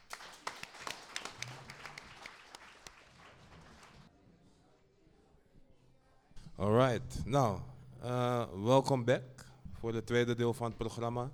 Zoals aangegeven eh, is er in het tweede deel ruimte om ook met jullie in gesprek te gaan. Eh, het is daarbij niet de bedoeling om eh, mini-colleges te geven. eh, vanuit het publiek. Maar eh, ja, vooral of korte ervaringen te delen, met de nadruk op kort, of gericht een vraag te stellen aan eh, onze bijzondere gasten. Ehm, en nou, zoals ook aangegeven, hè, vandaag organiseren we in het kader van eh, Facing Blackness en 10 jaar Zwarte Piet is racisme. In breder historische context eh, zitten verschillende mensen in de zaal vanuit verschillende generaties die op verschillende manieren actief zijn geweest. En die verhalen willen we ook verzamelen voor ehm, het archief, voor de Black Archives, omdat we vinden dat het essentieel is om die, die, die verhalen door te geven en te documenteren voor volgende generaties. Want nou ja, eh, we willen niet dat de volgende generatie weer begint met het idee van oh, we zijn de eerste en hiervoor is er niks gebeurd. Dus dat gezegd hebbende, uh, Alexine staat in het midden met een microfoon en zij kan ook rondlopen. Het is wel een microfoon met draad, zodat het goed kan worden opgenomen. En we zouden, volgens mij, nog even terugkomen op een vraag die aan het einde was gesteld. En ik vond het eigenlijk wel een mooie vraag voor iedereen. Van ja, wat, wat zijn belangrijke lessen of een belangrijke les die je hebt geleerd uit de strijd van hè, de afgelopen jaren of decennia? Heeft iemand al een, uh, een antwoord? Ik denk voor mij is een van de belangrijkste wel dat het wel verschil kan maken. Want we krijgen natuurlijk, en we krijgen vaak als je hiermee begint, krijg je natuurlijk ook vaak van je omgeving te horen van waarom doe je dat? Ben je gek of zo? Weet je wel? Waarom ga je daar staan? Waarom ga jij uh, racisme incasseren? Waarom ga jij dat toelaten? Waarom, waarom, doe, je, waarom doe je dat? Gaat toch geen uh, verschil uitmaken. Dit is al zo lang aan, aan, de gang, weet je wel. We gaan niks kunnen veranderen. Dus, maar we hebben allemaal gezien dat we wel iets kunnen veranderen.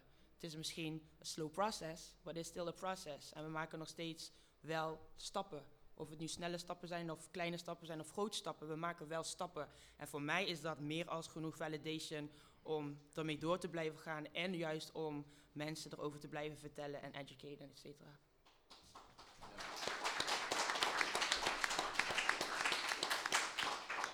Um, ik heb er ook over nagedacht. Ik vind het best wel moeilijk nog steeds om aan te geven. Ik heb net ook een gesprek met broeder Milton gehad erover. Uh, dus ik vind het nog steeds moeilijk. Wat ik wel heb gedaan afgelopen jaar, ik heb uh, alle, alle, alles, ik heb heel veel dingen nog bewaard. Die gaan nog richting uh, de Black Archives, zit in de schuur. Ik denk dat ik dingen beter had moeten bewaren, alle stukken. Want ik heb, wel, ik heb ook zelf jouw uh, rijprogramma What's Black on the News Today, heb ik nog een paar cassettebankjes van. Dus uh, ik ga in de kerstvakantie dus alles even opzoeken en dan zo snel mogelijk uh, brengen naar de Black Archives. En um, nog één ding wat belangrijk is, denk ik van het constant uh, jongeren blijven informeren, blijven educaten over deze strijd en dat ze strijd moeten voeren. Ik denk dat dat voor mij een belangrijke eikpunt is. Ja.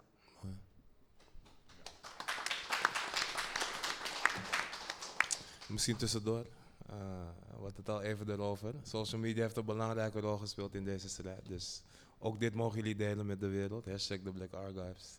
Of 10 jaar Zwarte Piet is racisme. Als je het wilt delen op IG of Twitter of Facebook of whatever. Ja. Lulu. Ja, wat ik ervan geleerd heb is dat je eigenlijk alert moet blijven. Wij dachten in 97 een overwinning geboekt te hebben. Um, toen kwam het openbaar bestuur onder leiding van um, Henry Dors kwam uh, met de verplichting eigenlijk voor basisscholen in Zuidoost dat die Zwarte Piet uit het feest moest hè, in Zuidoost en dat die liedjes niet meer gezongen mochten worden. Daar waren wij toen heel erg blij mee. We zagen dat als een overwinning. Maar vervolgens zijn we die overwinning verloren. Weet je, in, ik zie dat er dan um, zelfs in 2013 nog weer discussies waren in Zuidoost. Uh, waarin een nieuwe uh, stadsdeelvoorzitter, Cheert Herma, zei van... nou nee, dat kan niet hoor. We kunnen Zwarte Piet hier niet verbieden. En dan denk ik van, wow, we hebben deze strijd toch al gestreden. Maar de strijd is dus eigenlijk nooit gestreden. Je zal altijd te maken hebben met tegenkrachten... die het graag weer in de oude vorm terugzien. En ik denk dat het belangrijk is om dus alert te blijven... om druk te blijven uitoefenen... Maar tegelijkertijd echt, en daarom ben ik echt ontzettend blij met de Black Archives ook, is het belangrijk om in je eigen gemeenschap te investeren. En je niet te veel te focussen op, weet je, wat, wat, wat, wat witte mensen van je vinden, over je zeggen, dat soort dingen. Maar ook vooral in jezelf te investeren. Dat is eh, wat ik ervan geleerd heb.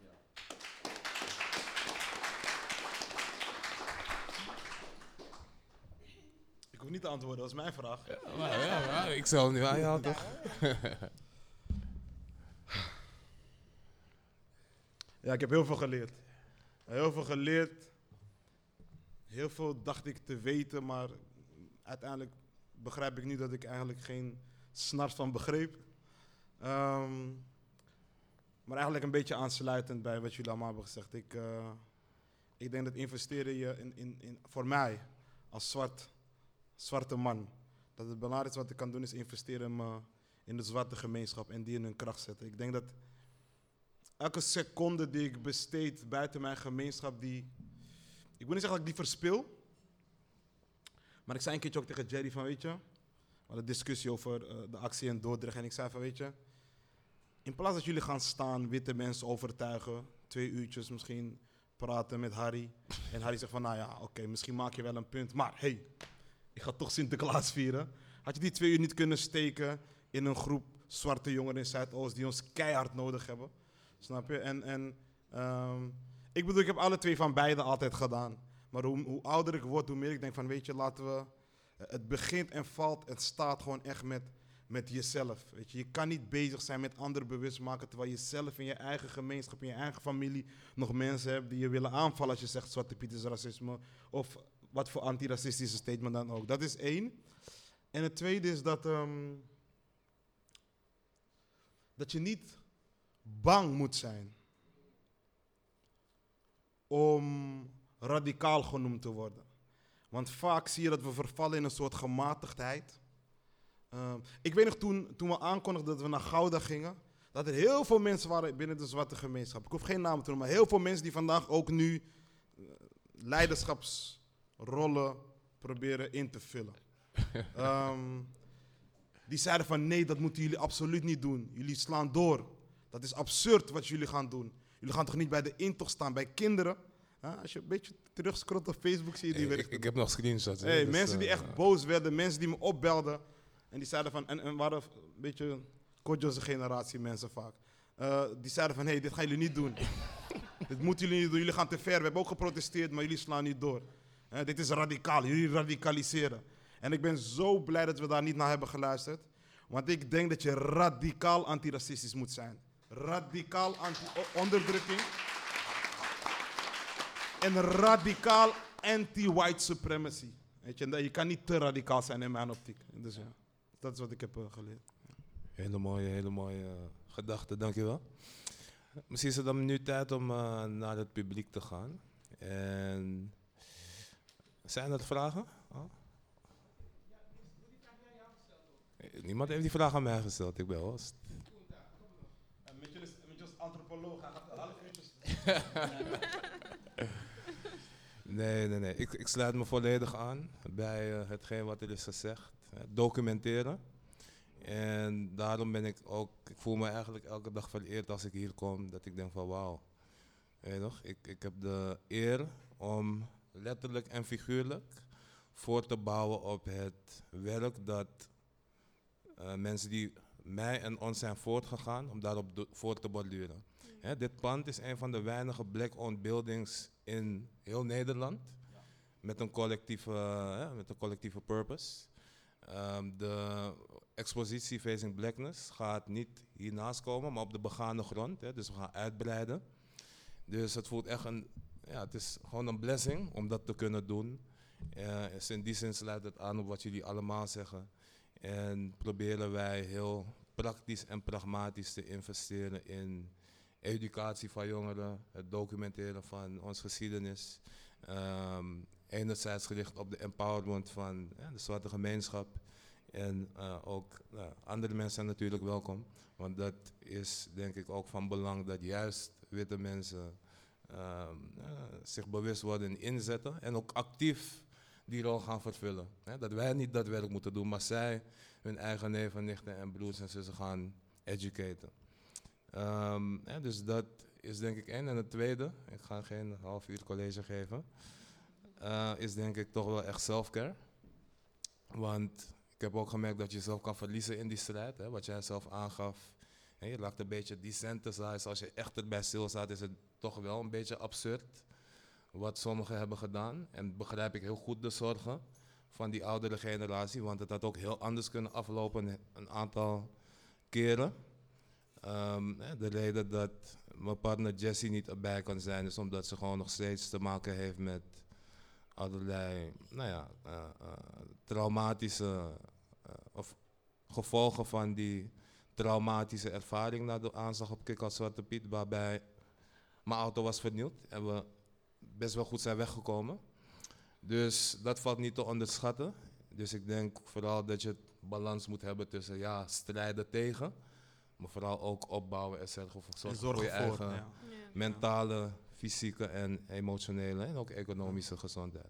Ja, ik, ik, wil, ik wil even iedereen. Ja, zeker, zeker. En je brengt het zo mooi en bescheiden, weet je. Ik heb de eer om dit te doen, weet je. Maar ik wil, ik wil echt één ding zeggen. Ik weet niet of ik het eerder heb gezegd. Maar voor mij is Mitchell echt de definitie van een zwarte leider. Omdat. Ja.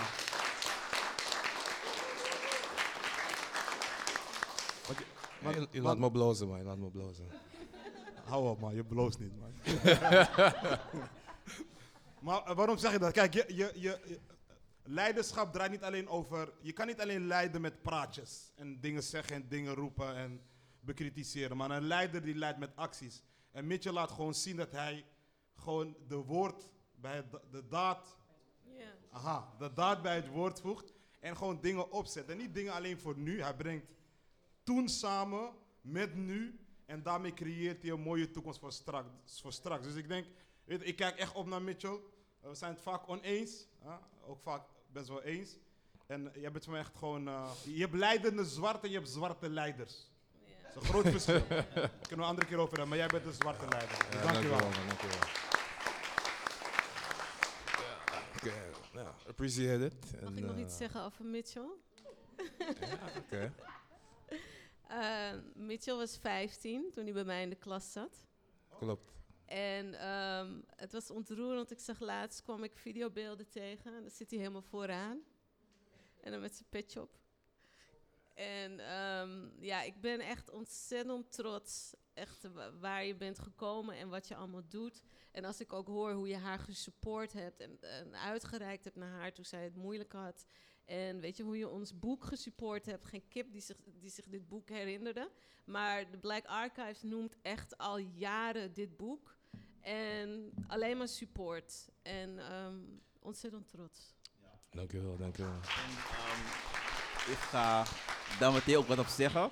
Ehm, wat ik dan altijd doe, ik zorg ervoor als wij een activiteit hebben, ik zorg altijd voor dat het met, met een groep jongeren hier begint bij de Black Art Guide. Ik bel Mitchell altijd op, ik stuur je mail in Mitchell, ik heb weer een groep jongeren, we gaan hier beginnen als het gaat om Black History. Dus eh, vandaar, dus, dat is, ik deel hetzelfde woord als, als wat jij zei, Kunta, en sowieso ook wat de Lulu zegt. Ja.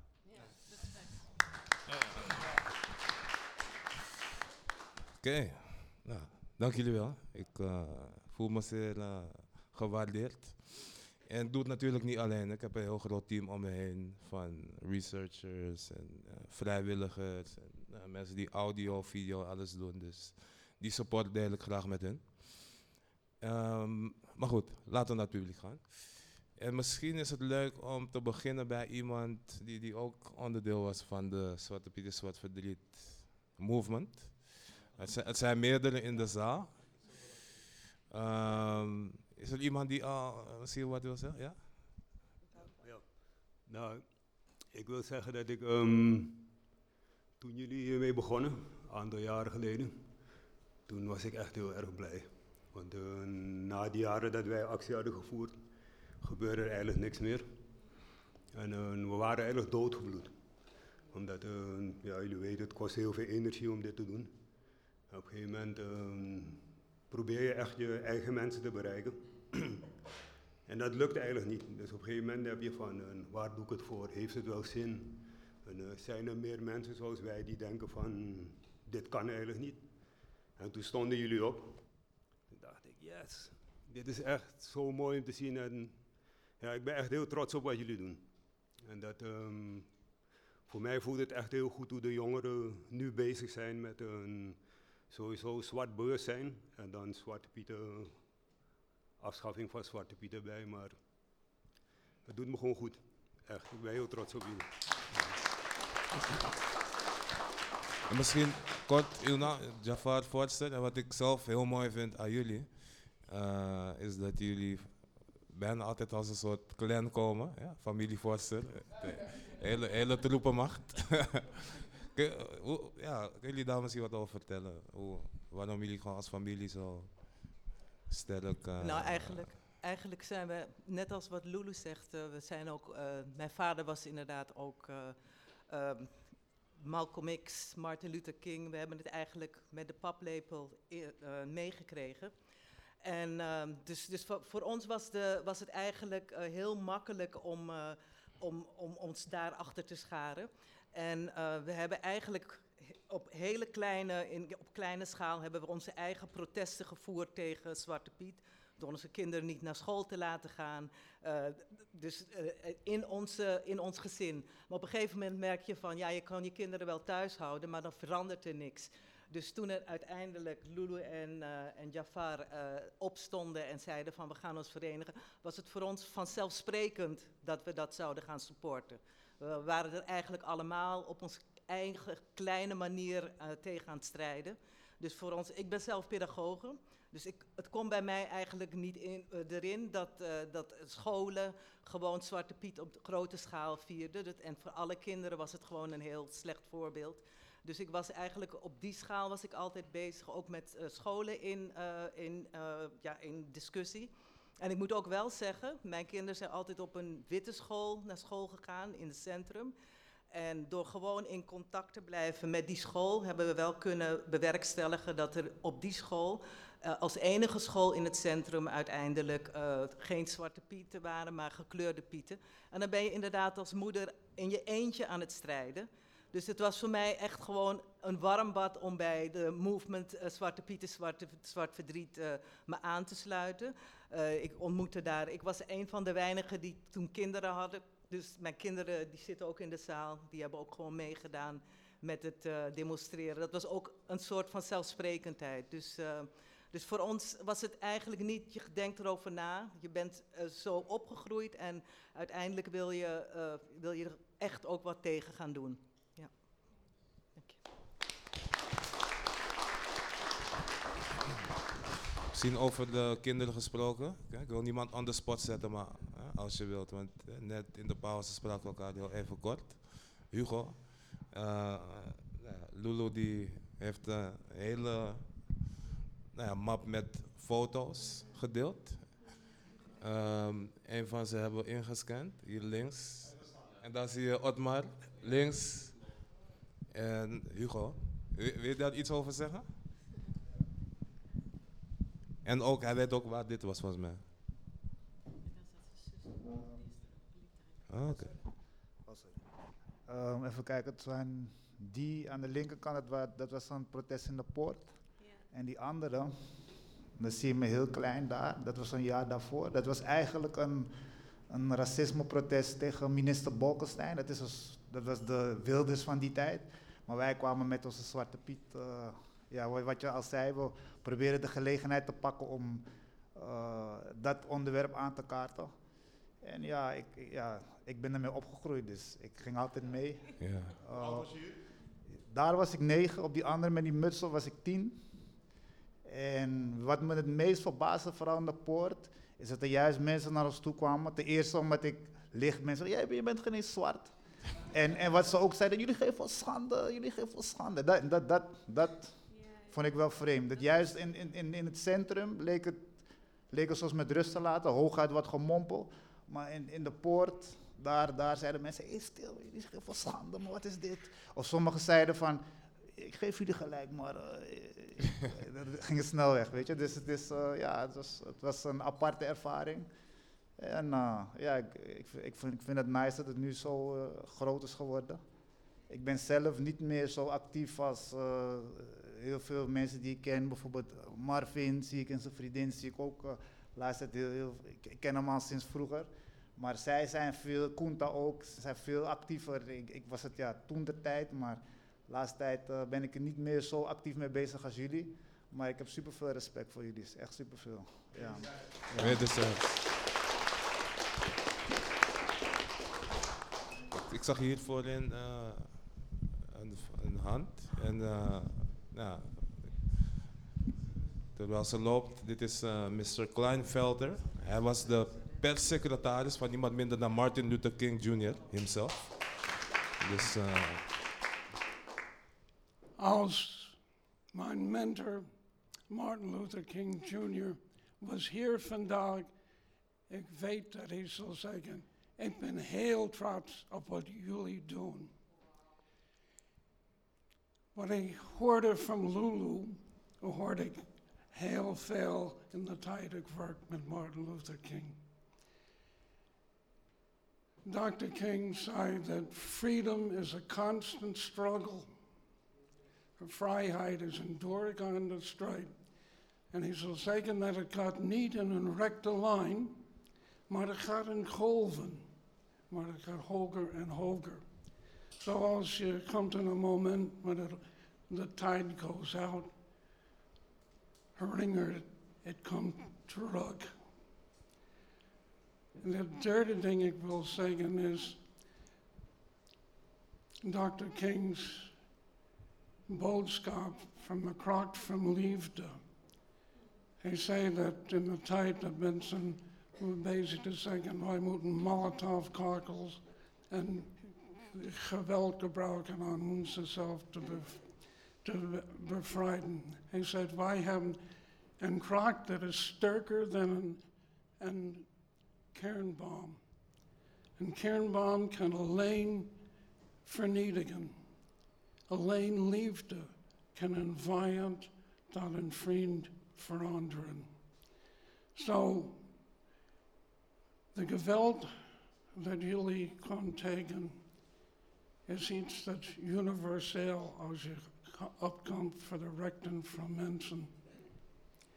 Ik wil ook zeggen dat ik heb de hele van mijn leven geprobeerd aan mensen te leren hoe van onderop je kan jezelf verdedigen.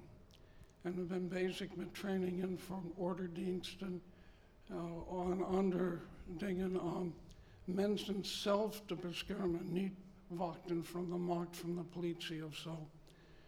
En zou uh, ik zeggen, als mensen willen wat trainingen aan um, manieren om um, jezelf en je groep te beschermen, ik ben altijd bereid om dat te doen. Nou, bedankt. Thank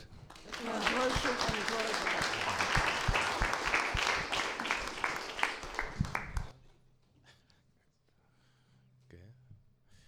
Zijn er nog vragen? eh, Kitty, ja, wat zeggen? Hoeft niet hoor. Nee, weet ik. Hoeft niet. Maar kijk, ik, hè, we zijn hier om de verhalen te documenteren. en, Ehm. eh, nou ja, voor de mensen die misschien niet weten, Kitty was ook ja, eerste generatie KZP en, en ook op allerlei manieren nou ja, betrokken geweest. En vorige week zaten we samen in een panel en toen zei hij iets wat ik zelf een beetje was eh, vergeten, wat ik wel grappig vond.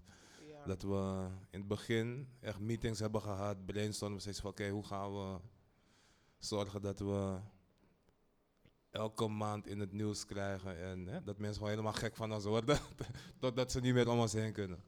Dus ik dacht, misschien is het wel leuk om... Om dat te vertellen. eh, andere. ja, nee, inderdaad. Dankjewel voor, eh voor je uitnodiging sowieso. In deze spo- sport weer. Ehm, inderdaad, met KZP, we hebben ehm, in het begin hebben we gezeten. Kunta, Mitchell, eh, Jerry en ik. En Jessie. En we hebben toen strategieën bedacht van hoe gaan we relevant blijven. is precies wat Lulu ook heeft verteld van hey, je bent dan relevant op een bepaald moment en op een gegeven moment appt dat weg.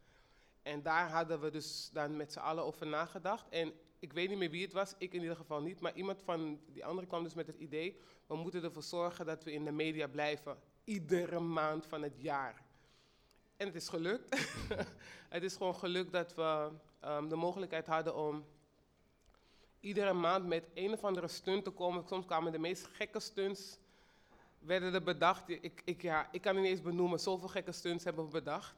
Um, maar het is dus gelukt om toch iedere maand van het jaar een x aantal jaren achter elkaar in het nieuws te komen, in, het, in like, like main nieuws. Waardoor je toch relevant blijft en waarbij je de discussie niet meer weg te denken is na een x aantal jaren. En dat is wel waar Mitchell op doelt, uh, wat hij dus eventjes vergeten was. Ik wil ook gewoon even mijn dank uitspreken naar uh, iedereen uh, aan tafel sowieso, ook iedereen in de zaal um, die bezig is en die zijn eigen steentje heeft bijgedragen.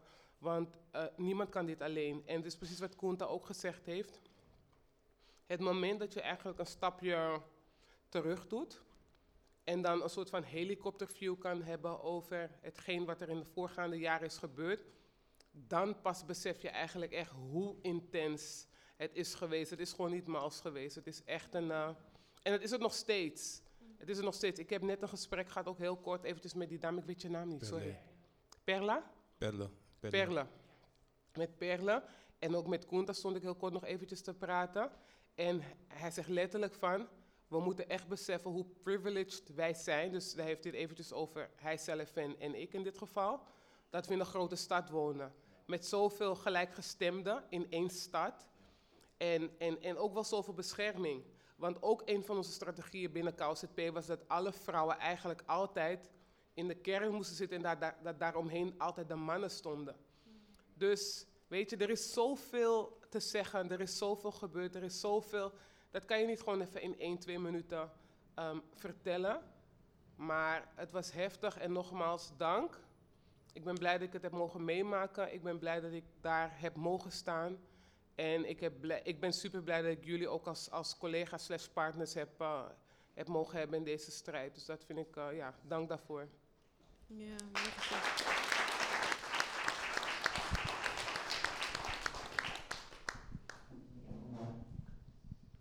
Ik hoop trouwens dat het wel vastgelegd uh, zal worden, ook in een documentaire. Wat jullie allemaal hebben meegemaakt. Dat we daar ook op kunnen terugblikken. Oh, mooi.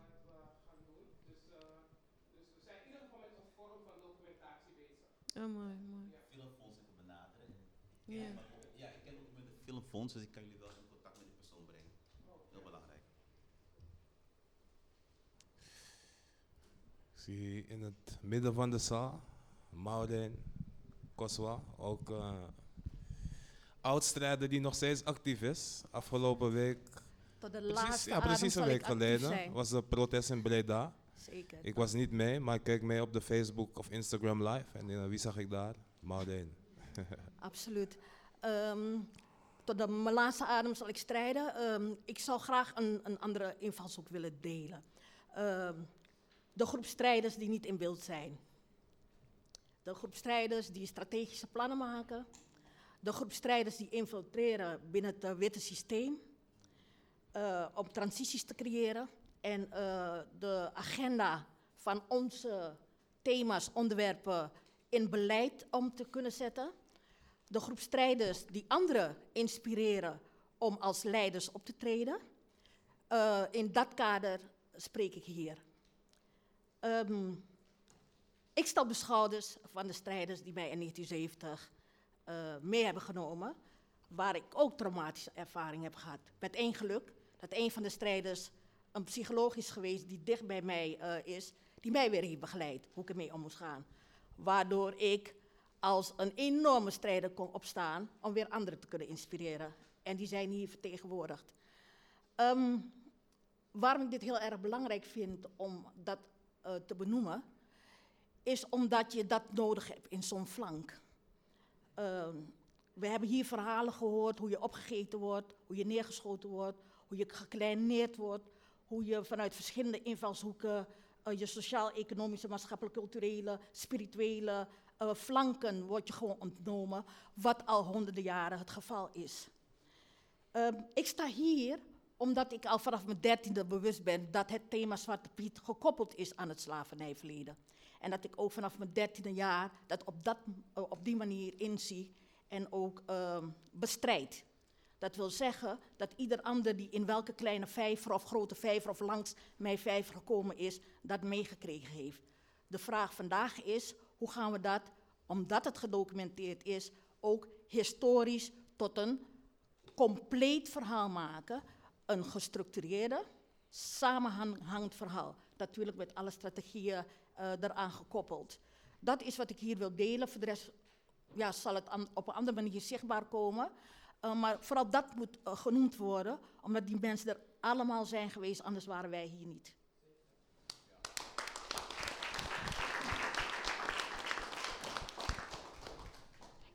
Uh, mag ik heel even inbreken?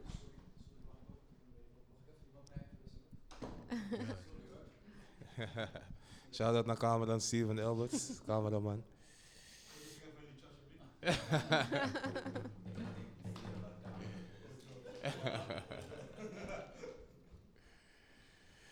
nee, het, uh, we zouden ook tot drie uur doorgaan, dus we lopen een beetje uit. Ik denk dat we dan wel over een minuut of vijf uh, gaan afronden. Gezien de tijd en het respecteren van iedereen's tijd.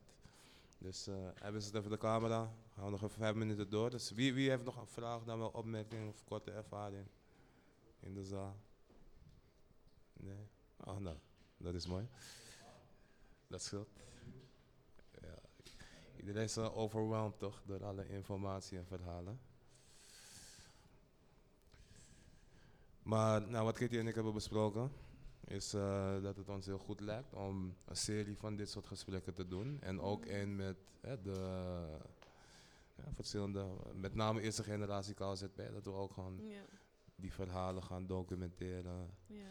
Ja, zo moeten we denk ik een hele serie gaan doen. Ik zie ook Raoul achter in de zaal, die was betrokken bij Zwarte Pieters racisme campagne in het begin. Da- Daar zijn ook verschillende meningen en visies op. Ja. Kunstproject of niet, weet je, dat soort dingen. Dus ehm, het is goed om zulke dingen te documenteren. En eh, volgens mij kunnen we door. Ja, ik wilde zeggen, ehm, ik ben heel dankbaar voor iedereen die ehm, heeft deelgenomen aan Zwarte Piet, Zwart Verdriet. En er zijn een aantal mensen die waren er ieder jaar. Die hebben ook alternatieve kinderfeesten met ons eh, georganiseerd. Die zie je ook op die filmpjes van eh, migrantentelevisie. Dat is bijvoorbeeld Ramona, dat is eh, Patty, dat is Ayata. Echt gepassioneerde mensen die ook kinderen hadden op school. Weet je wat een next level is van terreur? Als je dat ook nog een keer moet meemaken wanneer je tegen die docent zegt van smink mijn kind niet. En dat je kind wordt toch gesminkt. En die vrouwen, ook Benji, eh, die hebben ook keihard met ons gestreden. Dus ik wil hen ook allemaal heel erg bedanken. En ook iedereen die hier eh, vandaag is. Thank you. Ik ben echt heel trots op ons. Ik, ehm, ik sluit me daar helemaal bij aan. Ik wil ook nog een shout-out geven aan Mat Radio, eh Norman van Gon. Want hij met zijn radioprogramma heeft ons vanaf het begin al ge- eh, gesteund. Dat moet, wel, dat moet worden gezegd. En ik sluit me gewoon aan bij wat jij zegt, toch? Mart Radio heeft ons gesteund. Nee. Nee. Shaila Gouré was de enige met het programma Uptown die ons steunde. Bij de rest van Ma- Mart Radio konden we niet aanschuiven. Want Mart Radio zat nog... Hey. Nee, want Mart Radio, sorry dat ik het zeg, die was in die tijd heel apolitiek. Toen zij het door hadden dat mijn programma What's Black on the News Today heette en niet What back, What's Back on the News Today, moesten, ze ook, moesten ze ook drie keer even kuchen. En, maar, maar ik denk later, later Ja, ik heb wel altijd... Nee, ik heb altijd programma's bij hun gemaakt over Zwarte Piet. En dat mocht. Dus, maar was ja. na Zwarte Piet Zwarte Verdriet misschien? Ja, maar dat Ja, was later. wel, dat was wel later. Maar zij waren echt niet geëmancipeerd in het begin. Alle respect voor Mart, maar die heeft ook gewoon zijn eigen proces doorlopen. En gelukkig gaven ze wel een podium aan mensen als eh Shaila Gouré en later mijn programma en, en jullie programma The Voice. Maar het was wel Shaila als enige. Dus dan daarvoor dan. Maar eh, daar, heb ik wel, daar heb ik ook wat programma's gemaakt tegen Zwarte Piet. Dus dat moet ik wel even hebben gezegd. Dus dat. Ehm, nou, misschien is het een mooi moment om het inderdaad eh, af te ronden. En ja, ja dat, dat- dat- lijkt het, daar lijkt het wel op, ja. Want ehm, we hebben natuurlijk verschillende mensen genoemd, verschillende namen, beelden laten zien. Maar ehm, nou, wat je natuurlijk altijd ziet bij bewegingen, sommigen zijn wat meer op de voorgrond dan anderen. Maar er zijn ook altijd heel veel mensen op de achtergrond die hè, bewust, dan wel onbewust, eh, nou, in de luwte blijven. maar die, niet een, ja, die, die geen minder belangrijke rol spelen. Dus dat moeten we zeker niet vergeten. En ehm, nou ja, misschien hebben jullie nog wat afsluitende woorden, mensen die jullie bedanken. Of misschien wat zou je willen meegeven aan volgende generaties, aangezien je Ehm, met jouw volgende generatie zit?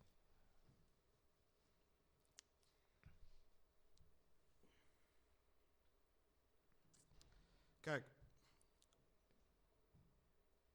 Ik weet niet of ik dit nu moet starten hier. Snap je? Ehm, maar Zeg zo zoals het is toch? Ja, gooi het eruit. Ik denk dat, dat, dat, dat zwarte mensen, veel zwarte mensen, ehm,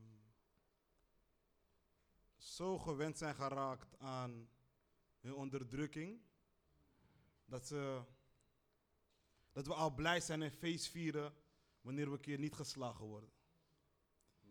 En dat we ook vanuit die conditie soms de strijd tegen racisme aangaan.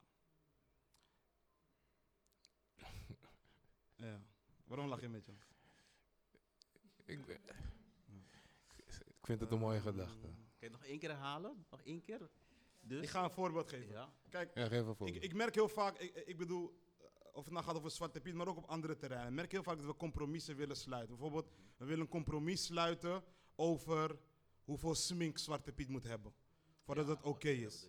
Begrijp je? We willen een compromis sluiten over, eigenlijk over onze menselijkheid. In, in hoeverre ga jij mij dehumaniseren? Begrijp je?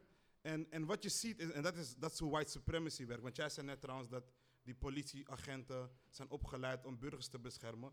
Maar politieagenten zijn opgeleid om white supremacy te beschermen. Snap je? Laten we ons Ja. geen worst voorhouden. Snap je? Ja, En wat je ziet is, ehm,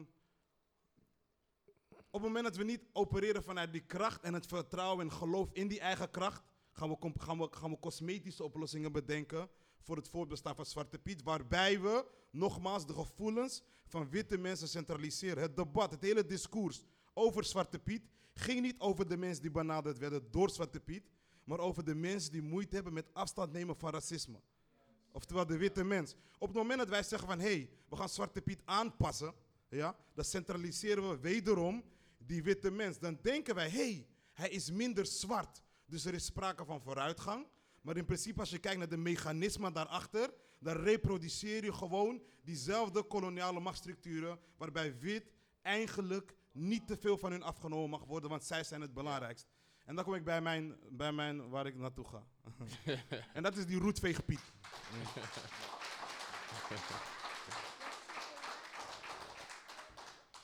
Wacht, chocoladepiet komt zo. Ja. Dan kom ik bij roetveegpiet. Kijk, roetveegpiet is voor mij een echt een, een, een illustratie daarvan.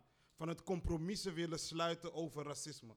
Weet je? Ik denk dat op het moment dat, jij, op het moment dat wij zeggen van... Hey, this shit is wrong. En it is wrong. Hè? Witte meester, zwarte knecht, leer van witte superioriteit. Dan, dan moet gewoon... Van mij, in eerste, ik zou zeggen dat het hele feest... Show de meter erop, oké? Oké. Ja. Maar dat we vervolgens compromissen gaan sluiten en dan gaat over de hoeveelheid smink. En, en dan krijg je straks, wat Lulu net zei, dan krijg je dit krijg je straks. Hè? Want oh ja, je hebt iets minder smink en je hebt iets minder op je neus, dus nu is het oké. Begrijp je? En dan krijg je, let op mijn woorden, als, als, als wij niet hard blijven gaan, Zwarte Piet is binnen vijf jaar is hij gewoon weer helemaal terug. Want ik zag vandaag een foto op een van die, eh, eh, volgens mij op Zwarte Piet is racisme, van Erik van Muiswinkel. Gewoon, dat was gewoon Zwarte Piet Light. Met een bruin, een Ja. bruin tintje stond hij daar. En dan stond bij met, oh, in overleg met, eh, met Jerry en met racisme, eh, die orgas van ons. Snap je? En ik denk van, hé, hey, dit is gewoon weer drie... Hé, hey, Dushi, waar is Wassino? Dat, geef niks, geef niks. En dat is gewoon ehm, drie, drie sminkjes verwijderd weer van die Zwarte Piet, wat tegen wat 20 jaar hebben gesteld. Dus ik vind, we moeten één uitgaan van onze eigen kracht. En als we uitgaan van die eigen kracht, ja, dan sluit je geen compromissen over de, de mate waarin mensen jou dit jaar gaan dehumaniseren. Met zeggen, luister, we gaan gewoon door tot deze hele shit weg is. Ja. Ja. Maar als ik, als ik toch nog iets anders ook mag zeggen, ik, ik denk dat het ook echt belangrijk is dat we ons op het onderwijs gaan focussen. En echt ook gaan eisen dat scholen diverser worden samengesteld. Dat curricula diverser worden samengesteld. Dat ook andere geschiedenissen daarin eh, worden opgenomen. Dat we dat niet vergeten, want dat is ook waar jongeren in opgroeien. Kijk, aan de ene kant wel, hè, eh, Lulu. Ik, ik hoor je helemaal. En dat, we doen ons best, hè. We proberen onderdeel en systeem van binnenuit te veranderen. Maar tegelijkertijd vraag ik me soms af, hè. Als wij gewoon zien dat het, dat het educatiesysteem niet werkt voor onze kinderen.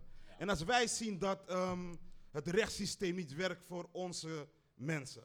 En als wij zien dat ehm, eh, andere eh, stelsels binnen dit systeem niet werken.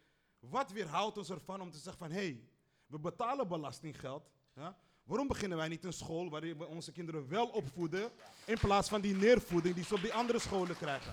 En dat is, ik denk dat dat Ja, een het, het Ja, gaat om maar- eigen kracht. En wat ik daarin bijvoorbeeld zie, de Black Archives is een goed voorbeeld. Ze kunnen nog tien jaar blijven, Oba, jullie moeten meer zwarte boeken, jullie moeten ons documenteren. Of je zegt van, hey, we got this power. Hè? We beginnen het zelf. Als je kijkt naar Ontot, Kodjo wordt al lang wegrennen, want hij moet eh, iets belangrijks gaan doen in Rotterdam Ja, met hij was een kwartier geleden weg. Maar, maar, maar Ontot, we, we, we zijn gestart vanaf scratch.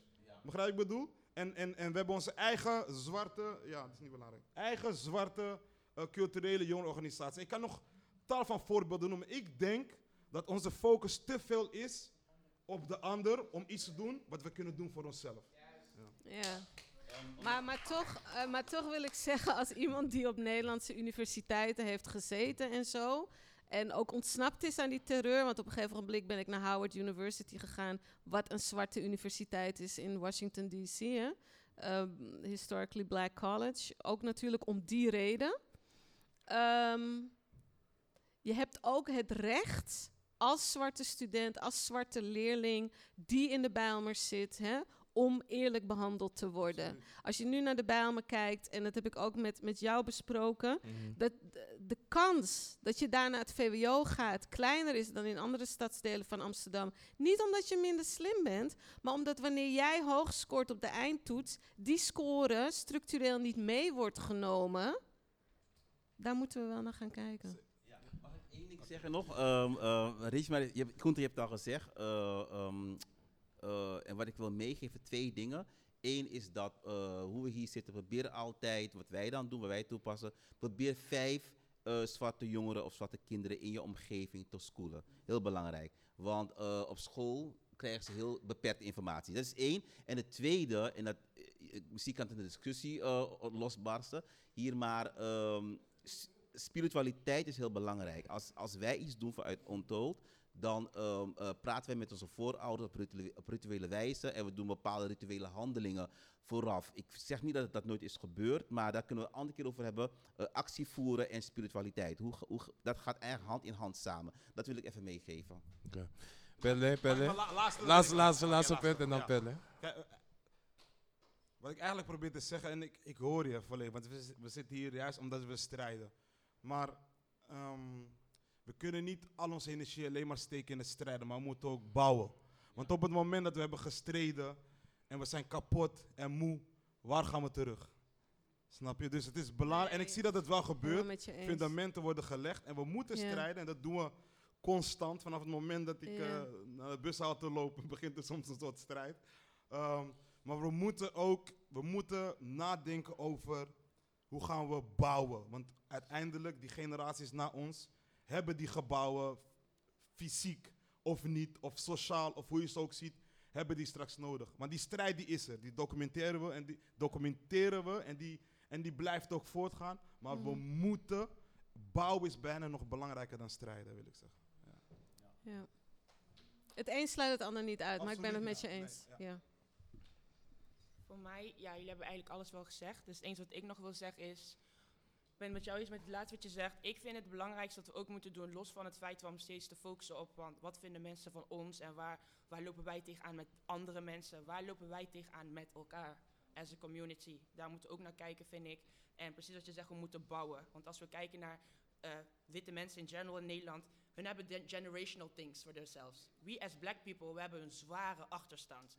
Dus mijn goal as a black woman, as a Afro-Dutch woman hier in Nederland is voornamelijk altijd wat ik zeg, voordat ik deze wereld verlaat, wil ik iets achterlaten voor mijn kind. Ik wil ook dat hij dadelijk ook zijn wealth kan opbouwen. Of het nou financially is, mentally, maar I have to break generational curses. En dat kan alleen als we dat beginnen binnen onze community. Als we dat in de community al beginnen, dan kan we nog sterker buiten brengen aan de buitenwereld. Want dan zien ze al dat wij united zijn.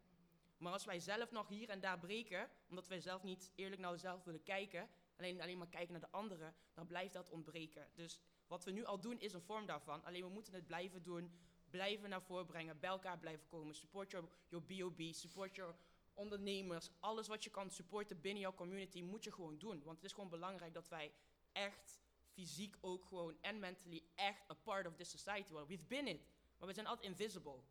We have to stop being invisible. We are here, we ain't going nowhere. Deal with us, love us, hate us anyways. Wij moeten het met elkaar doen. Dus uiteindelijk moeten we wel zorgen dat we het goed doen met elkaar.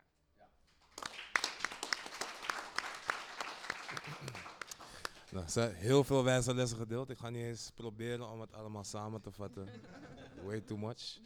Uh, maar ik wil iedereen bedanken voor de, de, de inzichten, ervaringen, jullie strijd, jullie inzet, um, jullie gedachten, jullie energie. Voor um, de uh, record, die, die, die, die, die uh, nieuwe brownface speed, daar hebben wij niks mee te maken. Um, maar, stop blackface, black archives. Maar wat jullie aangeven, het is belangrijk dat we ja, zelfkritisch blijven, elkaar uh, blijven supporten en ja, het gesprek blijven aangaan. Ja. Enerzijds de strijd blijven voeren, en anderzijds blijven bouwen. Dat is inderdaad wat we ook hier, denk ik, hebben gedaan vandaag met z'n allen. Um, dus ik wil ook iedereen hier in het publiek bedanken voor de aanwezigheid, uh, tijd en energie. Zoals aangegeven uh, is dit het begin van een serie aan gesprekken die we willen voeren. Uh, dat moet leiden tot een expositie die hier op de begane grond uh, zal plaatsvinden. Jullie hebben het misschien gezien, bij de ingang staat een hele grote bak met vuilniszakken, zodat ze letterlijk aan het verbouwen zijn. Uh, en jullie kunnen ons supporten op verschillende manieren door te blijven komen, door te blijven delen op social media, door een lekkere bedband te kopen van Lush met de Black Archives. Ja, voor de campagne Zwarte Geschiedenis is Nederlands Geschiedenis. Um, want dat wordt dan geïnvesteerd letterlijk in deze expositie, in dit gebouw. Dus nogmaals, iedereen dank. Jullie krijgen allemaal een lekkere uh, bedbom en een boek van Anton de Kom, Antologie. Die worden straks gebracht. En iedereen publiek bedankt voor je vraag om nog even te blijven hangen. Te chillen, uh, bij te praten, te netwerken. En hopelijk tot de volgende keer.